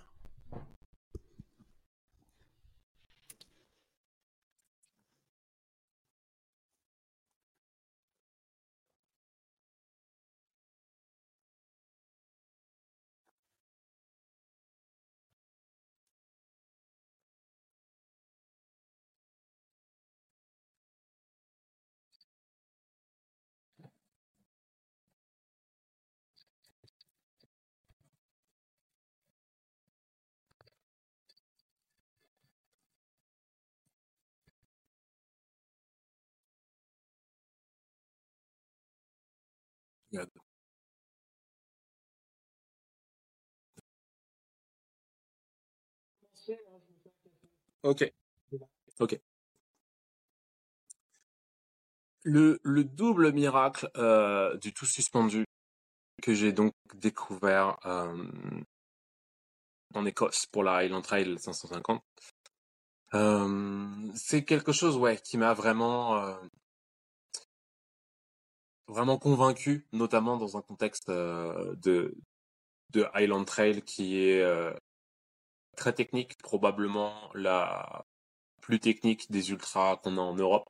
Peut-être pas aussi technique que, que celles qu'ils ont aux États-Unis, type euh, Colorado Trail Race et Arizona Trail Race. Mais euh, ouais, là où ça m'a vraiment convaincu, c'est double Euh, parce que je suis je pense que j'ai énormément progressé en VTT, que je suis un VTTiste correct. Après, j'ai pas un, j'ai pas un niveau euh, comparable à, à, par exemple euh, Manu euh, Manu Catrice euh, qui est exceptionnel ou euh, ou Chris euh, Chris euh, Si- euh, qui est très fort aussi. J'ai pas j'ai pas ce niveau-là. Suis Simon, Simon- Guimperlé aussi, tout simplement. Robin. Simon Guimperlé Ouais, qui était Robin en- Kimperley, Robin, oui, ouais. pardon. Qui est, euh, qui est certainement le plus fort de tous parce qu'il était en sélection suisse euh, chez les jeunes. Donc, euh, je pense que techniquement, euh, euh, j'ai cru comprendre qu'il faisait ses entraînements ou en, tout cas qu'il a couru dans ses jeunes, ses jeunes, ses jeunes années avec Nino Schurter. C'est correct?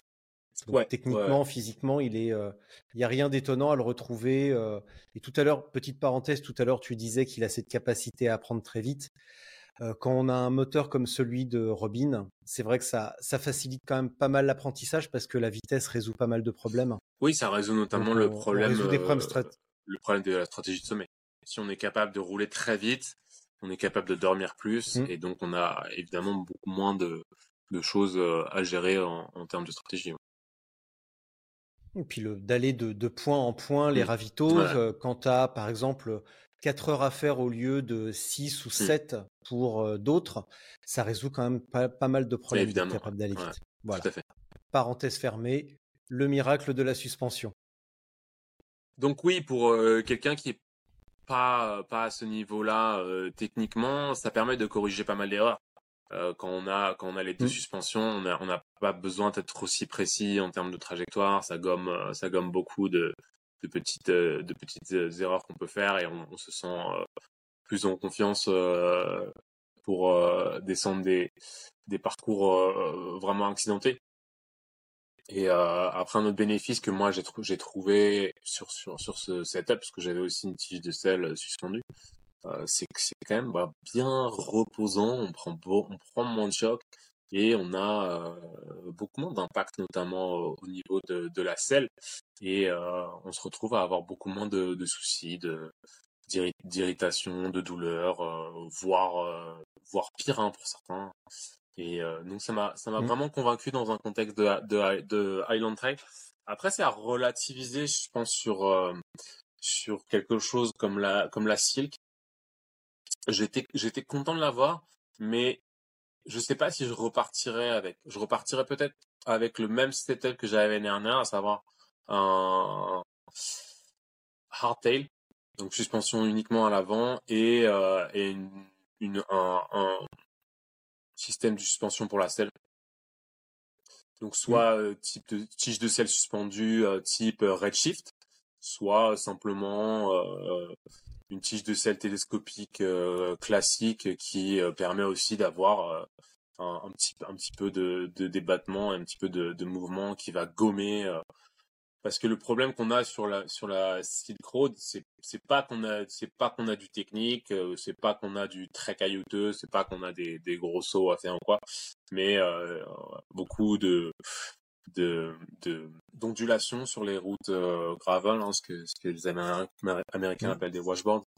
Et ça euh, ça c'est pas c'est pas gommé par euh, la suspension à l'arrière. C'est c'est des vibrations qui sont trop trop basses fréquences pour euh, pour enclencher le réellement la, la suspension à l'arrière. Et, euh, et après, c'est quand même une course qui fait 2000 bornes, 2000 bornes sur des, sur des tout suspendus. C'est pas des vélos qui sont vraiment préparés pour ça. Et euh, c'est des vélos qui, né- qui nécessitent euh, pas mal d'entretien. Et je pense que le, le, le gain de confort par rapport à derrière euh, tout, tout l'entretien qu'il faut faire euh, l'entretien de la, de la suspension avant, suspension arrière et tous les et tous les roulements aussi au niveau du cadre. Je je je sais pas si c'est euh, si c'est pertinent, si euh, si le gain de confort est tel que ça justifie euh, d'avoir une machine aussi perfectionnée qui nécessite autant d'entretien. Et sur un entre-deux comme l'Atlas, Sur alors ça ça peut se justifier un peu plus parce que c'est vrai que la course est plus courte donc euh, les machines sont soumises à moins de moins de d'usure. Euh, mais euh, l'Atlas c'est pas euh, particulièrement technique non plus. Euh, Il y a euh, caillouteuse peut-être? Ouais, caillouteuse, ouais. Caillouteuse, mais en soi, euh, Mm. la, La Silk, euh, la Silk peut l'être aussi. Les euh, des longues descentes caillouteuses qu'il y a dans l'Atlas, on les a aussi. On les a aussi existants. Mais pour moi, l'important c'est vraiment d'avoir cette suspension à l'avant, beaucoup plus qu'à l'arrière. Parce que t'es pas obligé, t'es Ouais. pas obligé de descendre en étant assis sur ta selle, donc euh, les les les, les vibrations de toute façon tu les tu les ressens, tu les ressens pas quoi. Mais euh, ouais, euh, non, mais en, en, en soi, euh, ça dépend aussi euh, si les si c'est c'est juste que c'est toujours ce, ce, ce, ce- ces questions sur le matériel, c'est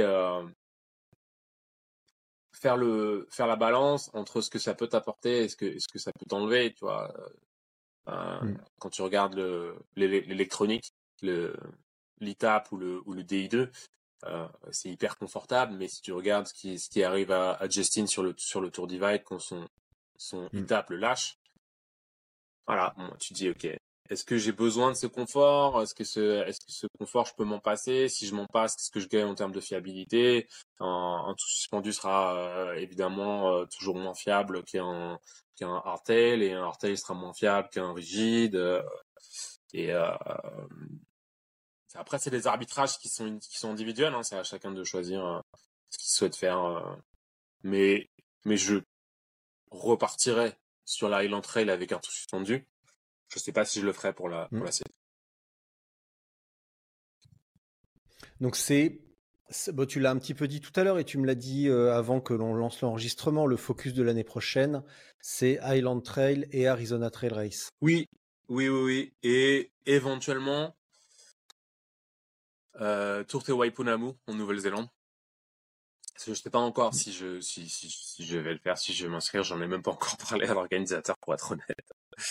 Mais euh, parce que, bah, parce que la Nouvelle-Zélande c'est très loin, les billets d'avion sont très chers, donc Ouais. euh, il y a toujours des, des, des questions euh, financières et puis euh, il y a des questions aussi de de planning euh, en termes de, de, ce- de ce que ce qu'on va pouvoir faire a- avec Fanny et euh, j'aimerais bien y aller avec Fanny et, et pour ça il faudrait que soit dit tout donc on sait pas encore si ça sera faisable ou pas. Mais euh, ouais ce, ça pour l'année prochaine pourrait ressembler à euh, Tour Te Waipunamu en, en janvier euh, Island Trail euh, 550 en mai et euh, Arizona Trail Race en octobre Pas de Hellénique. Pas de hellénique. Euh, pas de hellénique. J'ai vraiment l'impression. euh, Alors, j'aurais préféré faire la hellénique que me faire mordre par un chien parce que honnêtement, la- l'attaque de chien que j'ai subie, elle était extrêmement traumatisante, extrêmement violente. Et c'est jamais quelque chose. C'est quelque chose que je souhaite à personne à part les gens que j'aime vraiment pas. Euh, mais clairement, ouais, c'est beaucoup moins traumatisant de faire une hellénique que de se faire attaquer par une meute de chiens. Donc j'aurais préféré faire la hellénique, mais en soi, je pense qu'elle a quand même été hyper compliquée, hyper exigeante, hyper dure. Euh, Ouais. Et ouais, c'est quand même beaucoup, beaucoup de dénivelé. Je sais, je sais pas, euh, je, sais, je sais, je sais pas. Le ratio, euh, le ratio souffrance euh, plaisir, je, je sais pas dans s'il est optimal sur une hellénique en vrai. Elle te ferait peur un petit peu celle-là? Non. Pas peur, pas. tu vois, ne fais pas peur. Parce que j'ai déjà fait, euh, j'ai déjà fait euh, du 30, du 30 000 sur 10 000 avec la Hope. Donc euh, je, je, je, je l'ai déjà fait, je sais, je sais ce que c'est de le faire. C'est juste que c'est comme tout, tu vois, il y a un arbitrage à faire. Euh, pour moi, peut-être qu'il faut d'abord, avant que je m'y attaque, qu'elle gagne en prestige. Peut-être que si, tu vois, l'année prochaine, il y, a un, y a gros plateau et qu'il y a, euh, et qu'il y a euh, un, un vainqueur euh, prestigieux et que dans deux ans, pareil, il y a de nouveau un gros plateau et que Nelson me dit, ah, bah tiens, tu sais, sur la Lénique, il y aura machin, truc et bidule et tout. Je pourrais me dire, ah ouais, là, ça, ça, ça, ça peut être intéressant, tu vois. Mais, euh, mais je pense que c'est, c'est, c'est peut-être un peu comme, euh, comme l'Atlas, tu vois. L'Atlas, finalement, la première, la première édition, on s'est retrouvé avec, euh, euh, il y avait évidemment ouais, James Hayden, euh, Jay Peter Vary, Mathias Demarquis, Christian Meyer euh, et moi. Euh, ça a fait tourner beaucoup de têtes et puis je pense que ça a commencé à créer euh, euh, une, une, émulation et, et l'Atlas est euh, en l'espace d'une édition devenue une course incontournable et, et, et peut-être que ça va arriver avec la Hellénique mais c'est pas encore arrivé. En tout cas, elle est, elle est beaucoup plus dure et cette année a été extrêmement musclée, en tout cas avec la neige, avec des conditions euh, vraiment variantes. Euh, elle a été quand même assez apocalyptique cette année, d'après ce que j'ai, d'après ce que j'en ai compris et d'après ce qu'on en a vu. Oui, elle a été extrêmement dure et, et, euh, et c'est pour ça que tu sais, quand tu fais une course qui est aussi euh, difficile, tu laisses, tu laisses forcément des plumes. Hein. Même si tu laisses mmh. pas des plumes physiquement, peut-être que tu en laisses mentalement. Et, et, après, il faut se, il faut se remobiliser pour, pour la saison. Et euh, bah voilà, moi, je l'ai, je l'ai pas faite. Le reste de ma saison s'est bien passé. Peut-être que si je l'avais faite et que j'y avais laissé des plumes, peut-être que je, alors, mmh. je pense certainement que j'aurais dû faire l'impasse, étant donné euh, que je l'aurais faite euh, à bloc euh, et que j'aurais euh, j'aurais essayé de, de, gagner. Je pense que j'aurais dû faire l'impasse sur la Highland Trail parce que concrètement, je j'ai au moment où je m'inscris euh, sur les deux, j'ai pas d'infos sur la Hellénique. Et, euh, et, je pense que tout le monde, même Nelson, avait a sous-estimé à quel point cette Hellénique serait compliquée. et la météo rend évidemment les choses euh, beaucoup beaucoup plus difficile que que ce qu'il avait euh, ce qu'il avait pu envisager. Euh, mais ouais, au final, ouais, moi je suis je suis je suis assez content de ma saison, de la manière dont dont, dont, dont elle s'est déroulée. Euh, j'ai pris beaucoup de plaisir en Écosse, j'ai pris mes repères et mes marques pour y retourner avec cette fois-ci l'ambition de gagner. J'ai fait deux fait deux victoires derrière. C'est une une une belle saison et euh, et peut-être que peut-être que la saison aurait été différente si j'avais fait la Hellenic, je sais rien. Et puis en plus, deux victoires euh, quand même marquantes, comme tu l'as dit tout à l'heure sur la Silk, et surtout euh, Brad Midnight, où finalement tu gagnes euh, face à des très gros moteurs, et tu gagnes aussi à l'expérience. Et euh, tu as rappelé que même sur un format court comme ça, tu étais loin d'être pourri. Et moi, le premier, je t'avoue que je ne pensais pas que tu étais encore capable de gagner sur 1000 comme ça, face à de tels moteurs. Et, euh, et je pense que sur cette Bright, tu as bluffé pas mal de monde et que tu as rappelé que quand même, il fallait compter sur toi encore un paquet de temps, pour un paquet de temps. Ouais, j'ai des, j'ai des potes d'ailleurs qui m'ont qui m'ont dit aussi qu'ils euh, ils, ils, avaient pas forcément parié sur moi, même si c'est des, même si pour le coup c'est des bons amis.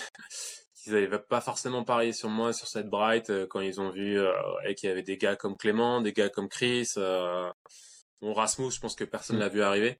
Mais euh, mais ouais, c'est vrai que c'est vrai que des, des, gars comme ça sont, sont, sont des gros moteurs, sont capables d'envoyer capables d'envoyer des watts euh, pendant longtemps. Et euh, ouais, après moi, tu sais, je, je, je, fais mes courses euh, parfois je les, parfois je les gagne, parfois non. Après, j'ai toujours du mal à, à apprécier euh, l'impact que, que ça peut avoir. Euh, moi, je, je, me dis que enchaîner euh, deux, deux, victoires comme ça sur un sur une course qui fait 50 heures et une course qui fait une semaine et euh, avec avec à chaque fois une, adversité de, de, de, grande classe, j'en suis fier, j'en suis très fier. Après, je sais pas comment, je sais pas comment c'est perçu exactement. Je sais pas si les gens se disent euh, ah putain, fallait aller les chercher là, ces deux-là, les les enchaîner en plus, euh, ou si les gens se disent ouais bah ouais, c'est Sofiane, il a gagné des courses, euh, ouais, quoi de neuf quoi, tu vois. Je j'ai j'ai pas vraiment de de d'appréciation de, de ce qui de ce qui se passe dans le dans le monde du bikepacking de de comment de comment tout ça tout ça est perçu. Comme l'année dernière, quand, quand je fais euh, quand je fais euh, le doublé euh, Tour Divide euh, Synchrone, bah évidemment, moi je suis hyper fier d'avoir réalisé un truc comme ça. Mais derrière, mmh. est-ce que ça a fait est-ce que ça a fait du est-ce que ça a fait du bruit? Est-ce que les gens se sont dit ouais, quand même, là, c'est chaud, quoi. Ou euh, est-ce que, tu vois, les gens se sont dit, oui, bah, en même temps, c'est normal qu'il qu'il gagne puisque c'est le plus fort, tu vois. J'en sais rien. Je sais pas. Je sais pas ce qui se passe. Je sais pas ce que les gens pensent. Moi, je fais mon truc. Je sais ce qu'il faut faire pour euh, être à ce niveau-là. Je sais ce qu'il faut faire pour enchaîner. Je sais le la la la discipline, euh, la motivation, la faim et la grinta qui sont nécessaires pour Mhm. euh, gagner année après année dans un sport comme le bikepacking. Je sais que pas beaucoup de gens qui l'ont, il y a pas beaucoup de gens qui en sont capables. Après, euh, voilà, c'est si si euh, si c'est pas s'il y a s'il y a peu de gens qui en sont conscients en soi, c'est pas c'est pas forcément c'est pas forcément très grave quoi. Je pense qu'il y a aussi euh, beaucoup de gens qui sont à l'intérieur du sport et qui qui sont au niveau et qui voient euh, la manière dont j'arrive à performer et qui et qui réalisent euh, ce qui est ce qui est nécessaire en termes de constance et qui euh, apprécient enfin, je dis apprécie, je apprécie dans le sens non, c'est pas pas apprécié dans le sens français, c'est plus un anglicisme que je fais mais mais euh, qui sont capables de, de voilà d'évaluer exactement ce que ça représente Mm. de, de faire ça. Voilà, je fais moi je fais mon truc et après. Est-ce on que, bon, on va pas se cacher, tous les deux, on a quand même le poids des années. Je suis un petit peu plus vieux que toi, mais on est dans la même, euh, on est dans la même quarantaine. Euh, Est-ce que déménager dans le Lot, donc d'avoir pour toi euh, des conditions de d'entraînement plus bah, plus propices, on en parlait tout à l'heure.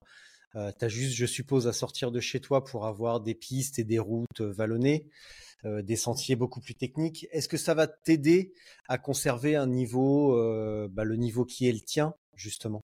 D'avoir cet accès beaucoup plus aisé à des parcours techniques, à des parcours euh, difficiles, plutôt qu'aller euh, gratter à Longlon ou, euh, ou, euh, ou à Vincennes?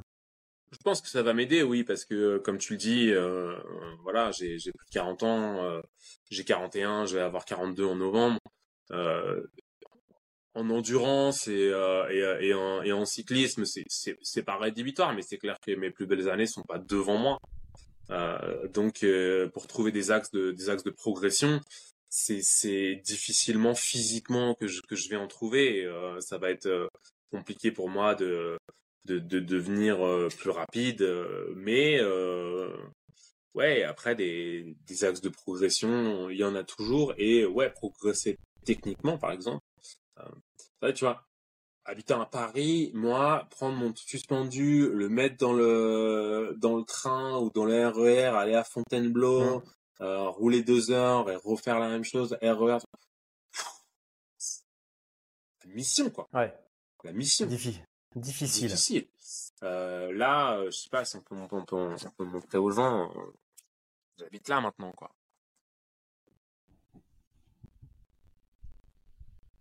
Donc voilà, moi j'habite là. Euh, ouais, Bah, on voit que tu fais. ouais, pour le On voit, podcast. que tu fais, on voit que tu fais des travaux et que cet après-midi. euh, Bah non, mais en vidéo ça ira, mais on sait que cet après-midi Ouais, tu vas aller à vidéo- la en vidéo, ça déchetterie. ira, en podcast, ça Comme, euh. Ouais, il y a un frigo là, si, si quelqu'un veut Ah un bah, tu- frigo qui marche pas. Euh, oui, oui, non, mais bah, ça. c'est quoi je, je viendrai te, je viendrai te rendre visite à Cahors et puis on fera, on fera un truc sur tes nouveaux terrains d'entraînement et puis voilà, ça Ouais, sera ouais, très non, mais drôle. pour, pour progresser techniquement, ça va être beaucoup plus facile pour moi. J'ai juste à sortir de chez moi pour euh, trouver, Bien sûr. pour trouver des pistes et euh, et euh, ouais voilà il va falloir que je descende je descende mes vélos et et je pense que d'autant plus sur l'année prochaine où j'ai où j'ai des des objectifs qui pour le coup sont sur des des courses euh, qui sont réputées pour leur technicité habiter ici pour moi ça va être déterminant Ouais. Pour terminer, j'aimerais bien qu'on parle de, de deux trucs. Euh, la flexibilité énergétique et zone de confort et d'inconfort. Euh, la flexibilité énergétique, j'ai été... alors ça fait un moment que je le sais à ton sujet. Déjà l'année dernière, quand tu es rentré de Colombie, euh, tu étais allé faire une grosse sortie avec Stéphane et Théo. Et euh, Stéphane, après, m'avait dit dans la semaine... euh, Putain, Sofiane, pendant toute la sortie, on a fait 130 bornes, je crois. Il a quasiment pas bu et pas mangé.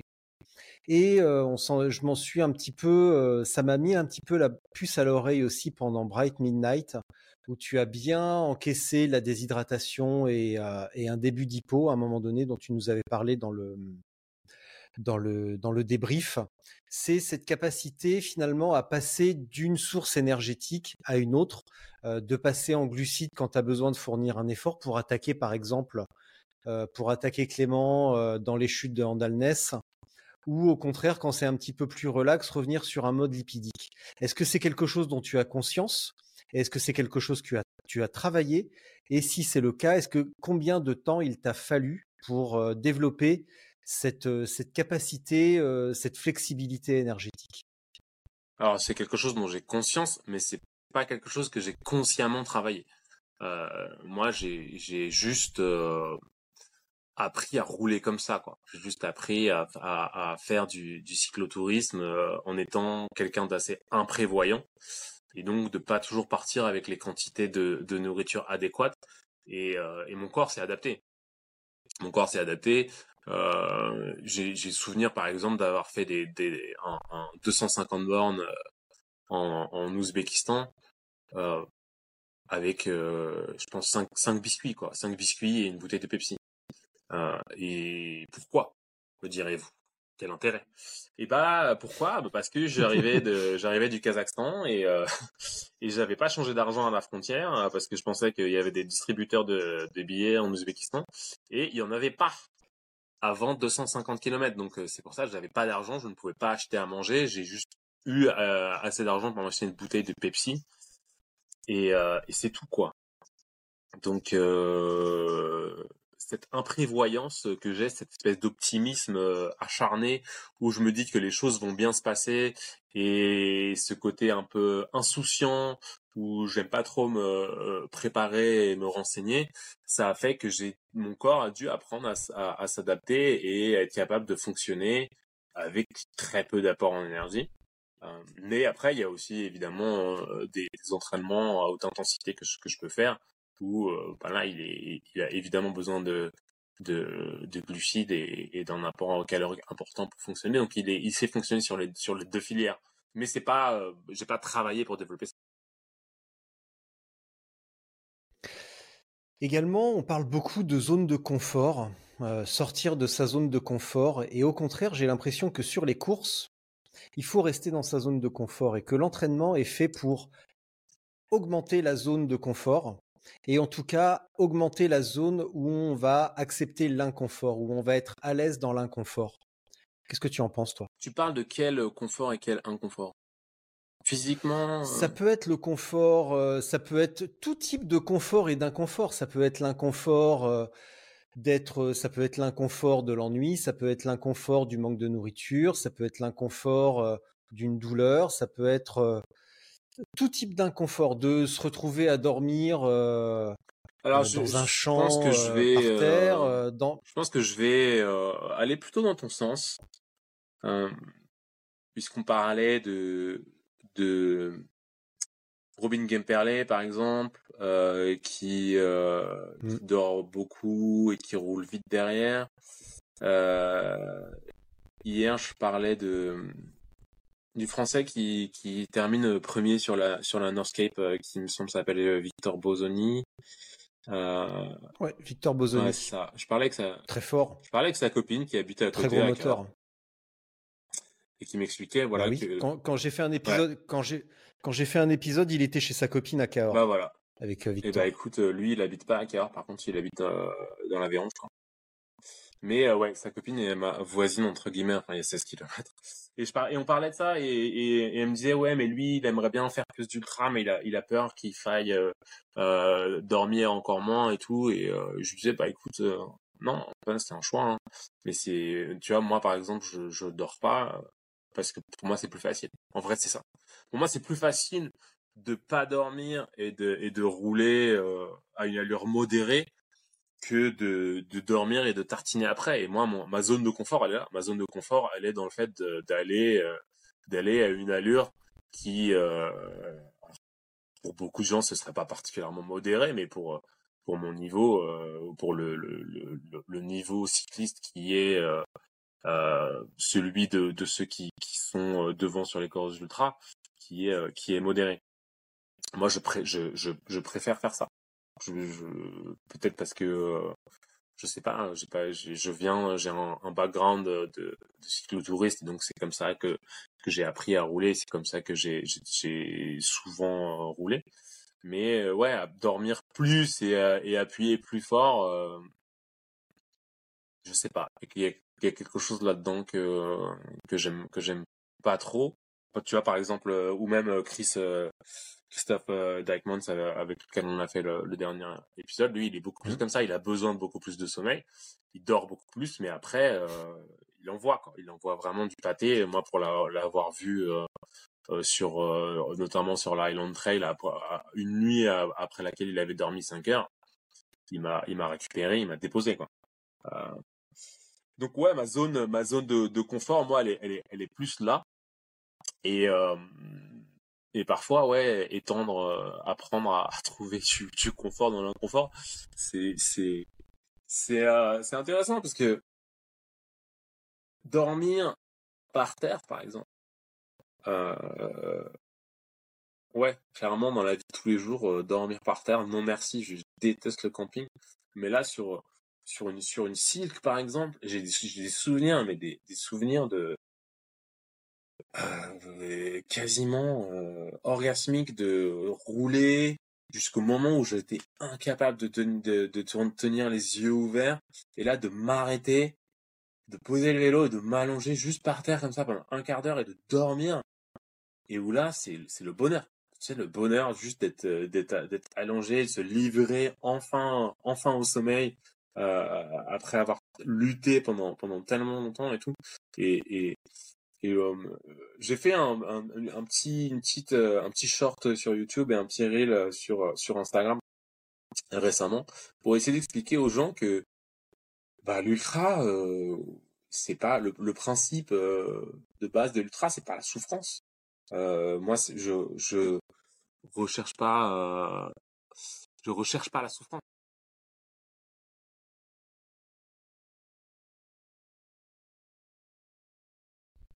Ah, j'ai perdu Sofiane. Mince.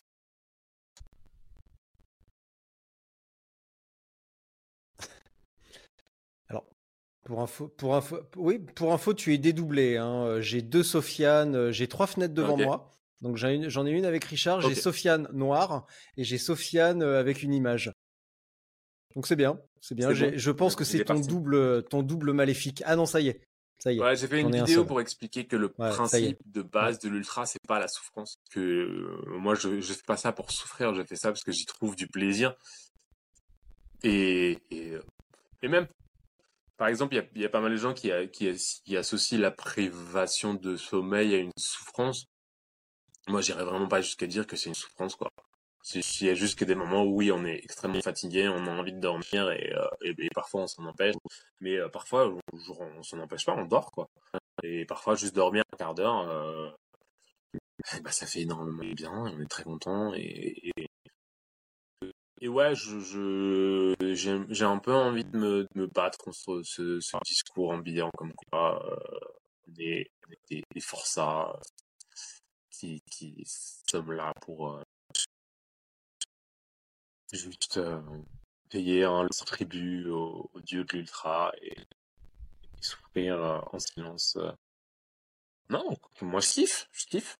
Quand je suis au Kyrgyzstan et que, et que je suis dans des, des paysages de, de, de, dingo et, et que je fais du vélo, je suis dehors, il fait beau, tout, c'est un kiff quoi. C'est pas, euh, je, je, fais pas ça pour juste pour juste pour la gloire et, et, et je me je m'inflige pas des souffrances euh, éternelles juste par soif de victoire. Évidemment que j'ai une soif de victoire mais mais je je prends beaucoup de plaisir à faire ça.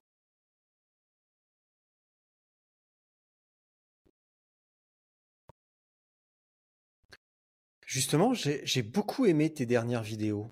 Euh, je trouve bah, déjà celle de la Silk Road, j'avoue que je ne l'avais pas regardée, je l'ai regardée euh, avant de partir à Badlands et j'ai été sidéré bah, par les paysages, bien entendu, euh, par, euh, par tes quintes de tout.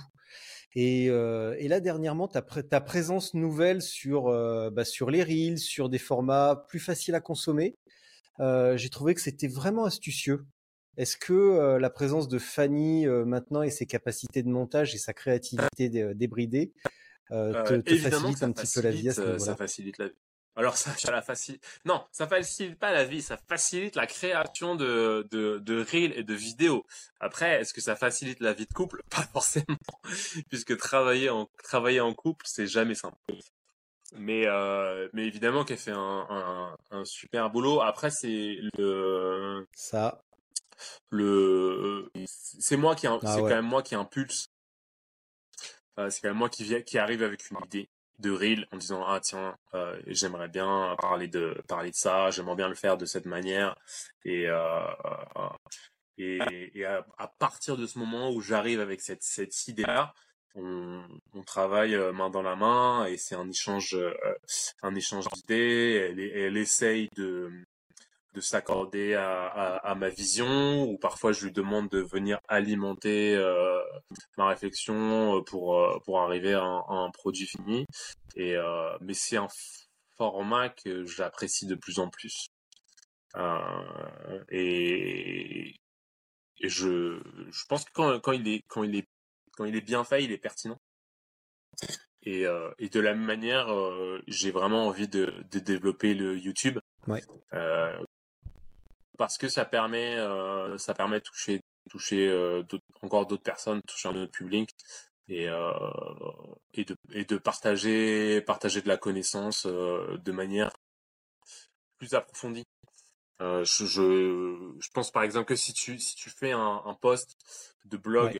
pour expliquer aux gens je sais pas moi comment comment bien courir le Tour d'Ivry tu vas toucher beaucoup moins de monde que si tu fais une vidéo quoi. Et, euh, ouais je sais pas c'est c'est il y a un côté euh, il y a un côté fun il y a un côté où euh, où ça crée aussi une nouvelle communauté parce que c'est pas forcément les mêmes gens qui sont sur Instagram et qui sont sur YouTube. Et ça permet de, de toucher de, de nouvelles personnes de continuer à parler du bikepacking et euh, et moi j'aime j'aime bien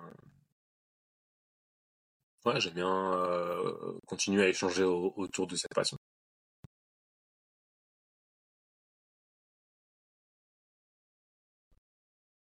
Est-ce que tu commences à, réfléchir entre guillemets à une fin de carrière, même si on sait qu'en en bikepacking, quand on voit les, les récentes performances, enfin, ouais, dire de Jay Peter Vary, mais euh, le pauvre, ça s'est pas très très bien fini pour lui. N'empêche que euh, il était parti pour faire quelque chose de, de fabuleux. Euh, Est-ce que tu commences à, ou c'est déjà un processus déjà bien emmanché, à capitaliser sur ta, alors ta moi, carrière, sur tes accomplissements, comme j'ai souvent dit et que, et que YouTube en Euh, serait, YouTube en serait une, moi une comme version. souvent dit euh, l'année prochaine c'est toujours ma dernière ma dernière année. Tu vois chaque chaque année je planifie l'année prochaine en me disant allez ce sera ce sera la dernière. Tu vois l'année dernière j'ai planifié cette année en me disant allez ce sera ma dernière année.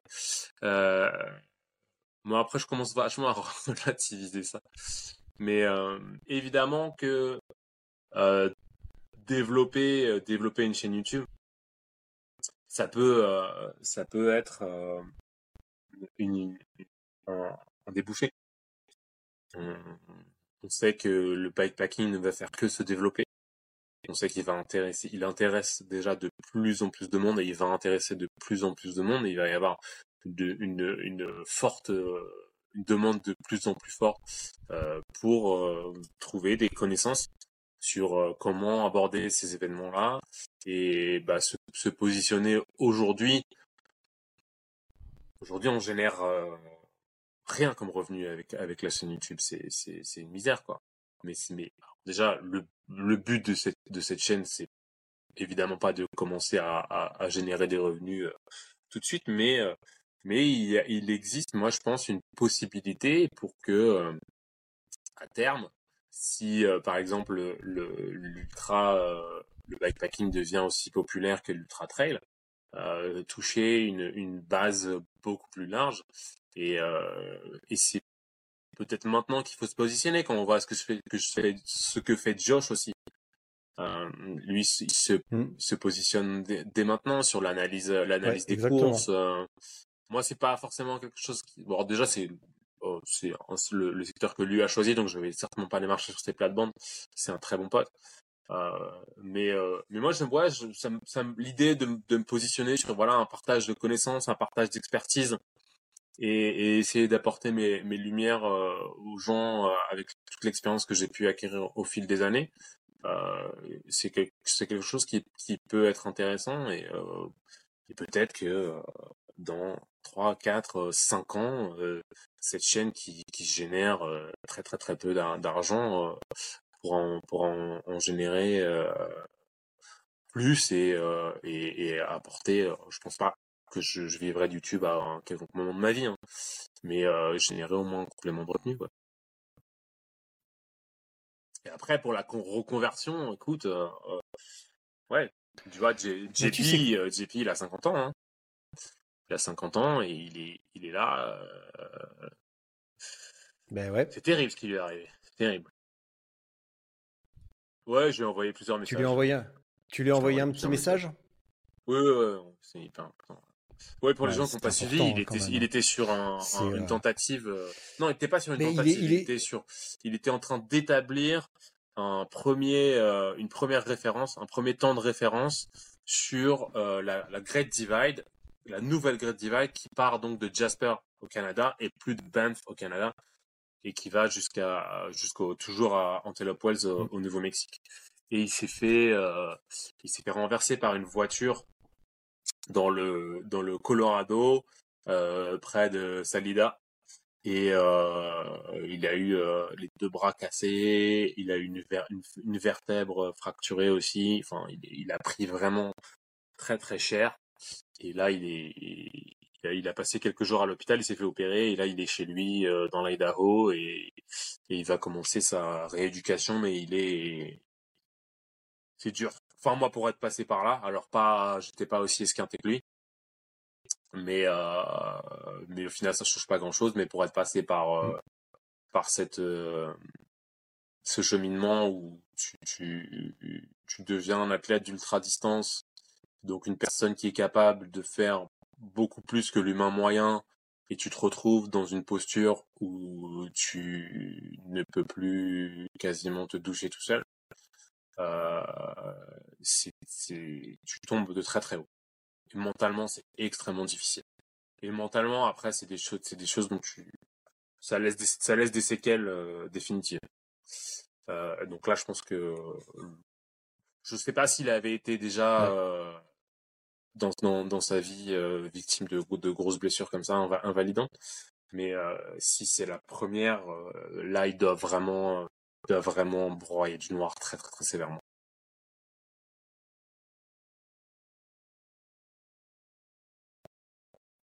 En tout cas, il m'a vraiment impressionné avant son départ parce que oui, il a 50 ans, oui, il est plus le Jay qu'il a été, bien entendu. Mais quand on regarde les vidéos, les vidéos où il présente son nouveau vélo, son prototype euh, super long avec euh, vraiment un long tail, euh, tu, vois dans ses yeux qu'il est encore illuminé, qu'il a cette intensité, cette passion, cette détermination. Et pour un mec qui a bah, cet âge-là, qui est passé par plusieurs épreuves, notamment un petit peu la disgrâce quand il s'est fait éjecter de, chez Salsa, j'ai trouvé que c'était quand même très très impressionnant à cet âge-là encore d'avoir cette, cette détermination et cette, euh, cette intensité dans la, dans la préparation. Et cette, cette capacité à remettre à remettre ce qu'il connaît en cause et pas juste dire euh, moi c'est J. Peter Vary, j'ai fait ça avant et, et là au contraire il part sur un, port, un proto hyper audacieux et finalement c'est ça qui est impressionnant c'est de de sans cesse de remettre les compteurs à zéro. C'est un personnage qui est controversé. C'est quelqu'un qui est pas forcément euh, facile de- d'accès. C'est quelqu'un qui, qui parle sans aucun filtre. C'est quelqu'un euh, qui a été accusé euh, de, de tricherie à plusieurs reprises. On, on- on- on- c'est pas quelqu'un qui fait qui fait l'unanimité. On peut dire beaucoup de choses sur lui, mais il y a quelque chose qu'on peut pas lui enlever. C'est qu'il est là depuis 15-20 Mm. ans et que euh, le mec est passionné quoi. Le mec est euh, et, et le bikepacking c'est toute sa vie. Il est ultra passionné. Moi je trouve ça incroyable d'avoir une telle longévité dans quelque chose qui est aussi dur. Quand je vois que moi je suis là depuis euh, même pas 10 ans et, et, et quand je vois ouais le, le, à quel point ça peut être usant, quand je vois l'état dans lequel j'étais l'année dernière sur la Rhino Run, où j'avais limite envie d'arrêter le, le, le, bikepacking tellement euh, tellement cette saison elle avait été euh, elle enfin le bikepacking en compétition du moins, pas arrêter de faire du vélo, hein, certainement pas.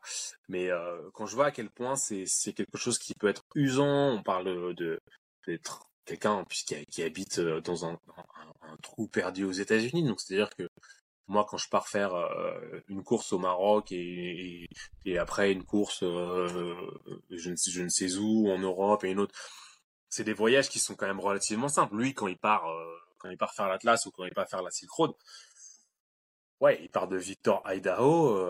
avant avant d'arriver à destination, il y a, il y a, il y a, il y a des, beaucoup, d'avions à prendre. Quoi.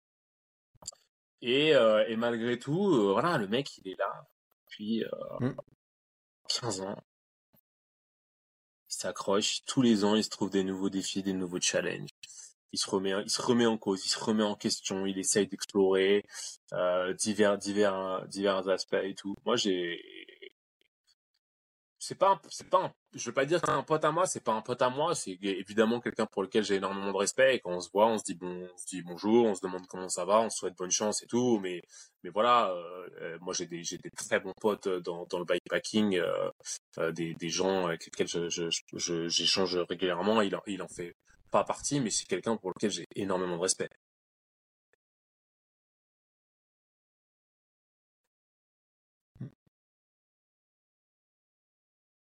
Ah, j'ai super faim, moi. Je pense qu'on va aller déjeuner, hein. Je pense que là, 13h05. Non, en plus, ouais. c'est con, tu vois. Moi, je suis Bah oui, je, oui, je me suis mis à l'ombre, l'heure d'aller rouler un petit peu, Alors toi d'aller à la déchetterie. beau, hein, euh. euh. Et puis, j'ai un frigo à amener à la déchetterie. Hein. Je sais pas si t'as vu le frigo, là. Est là. Donc là, la mission... Euh, Ouais. Ben Donc voilà. là, la mission, c'est d'amener Ouais, ce oui, non, mais à tu la dit tout à l'heure que c'était ton. 7 omniums. Ah, en plus, t'as une, para... t'as une parabole. Euh, voilà. C'est, euh, on va voir si Ah, ça bah dis passe donc. ou pas. Si ça passe pas, bah. Mais euh, je vous tiendrai au courant. Bah disons que. Je le saurai assez si vite, ça... ouais. ouais, Si ça- si ça passe pas, tu le sauras assez vite, en tout cas. Bah, Richard, C'est merci l'avantage. pour... euh, Je te laisse pour une, euh, je te laisse Yes, pour une ça petite marche. minute de solitude et je te récupère après. D'accord? À tout de suite. Alors, est-ce que je peux échanger? On va profiter de la minute de solitude. Je vais vous montrer. Je vais vous montrer. euh, je vais pas vous faire rentrer dans la maison, mais je vais vous montrer un petit peu dehors.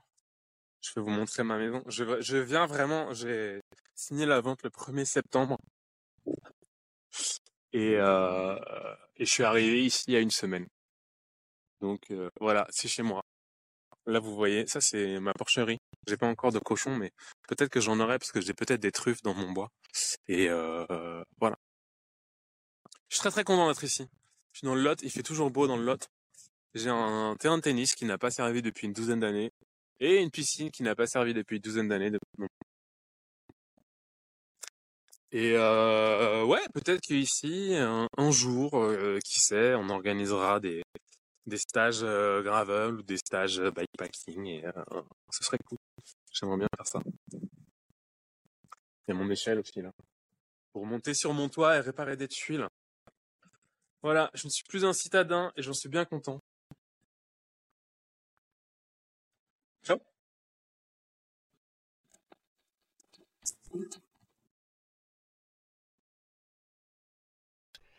Alors le coup, le, le, Ouais. le coup de la, le coup de la porcherie, c'est très fort quand même. hein. Ouais. Attends, je coupe l'enregistrement.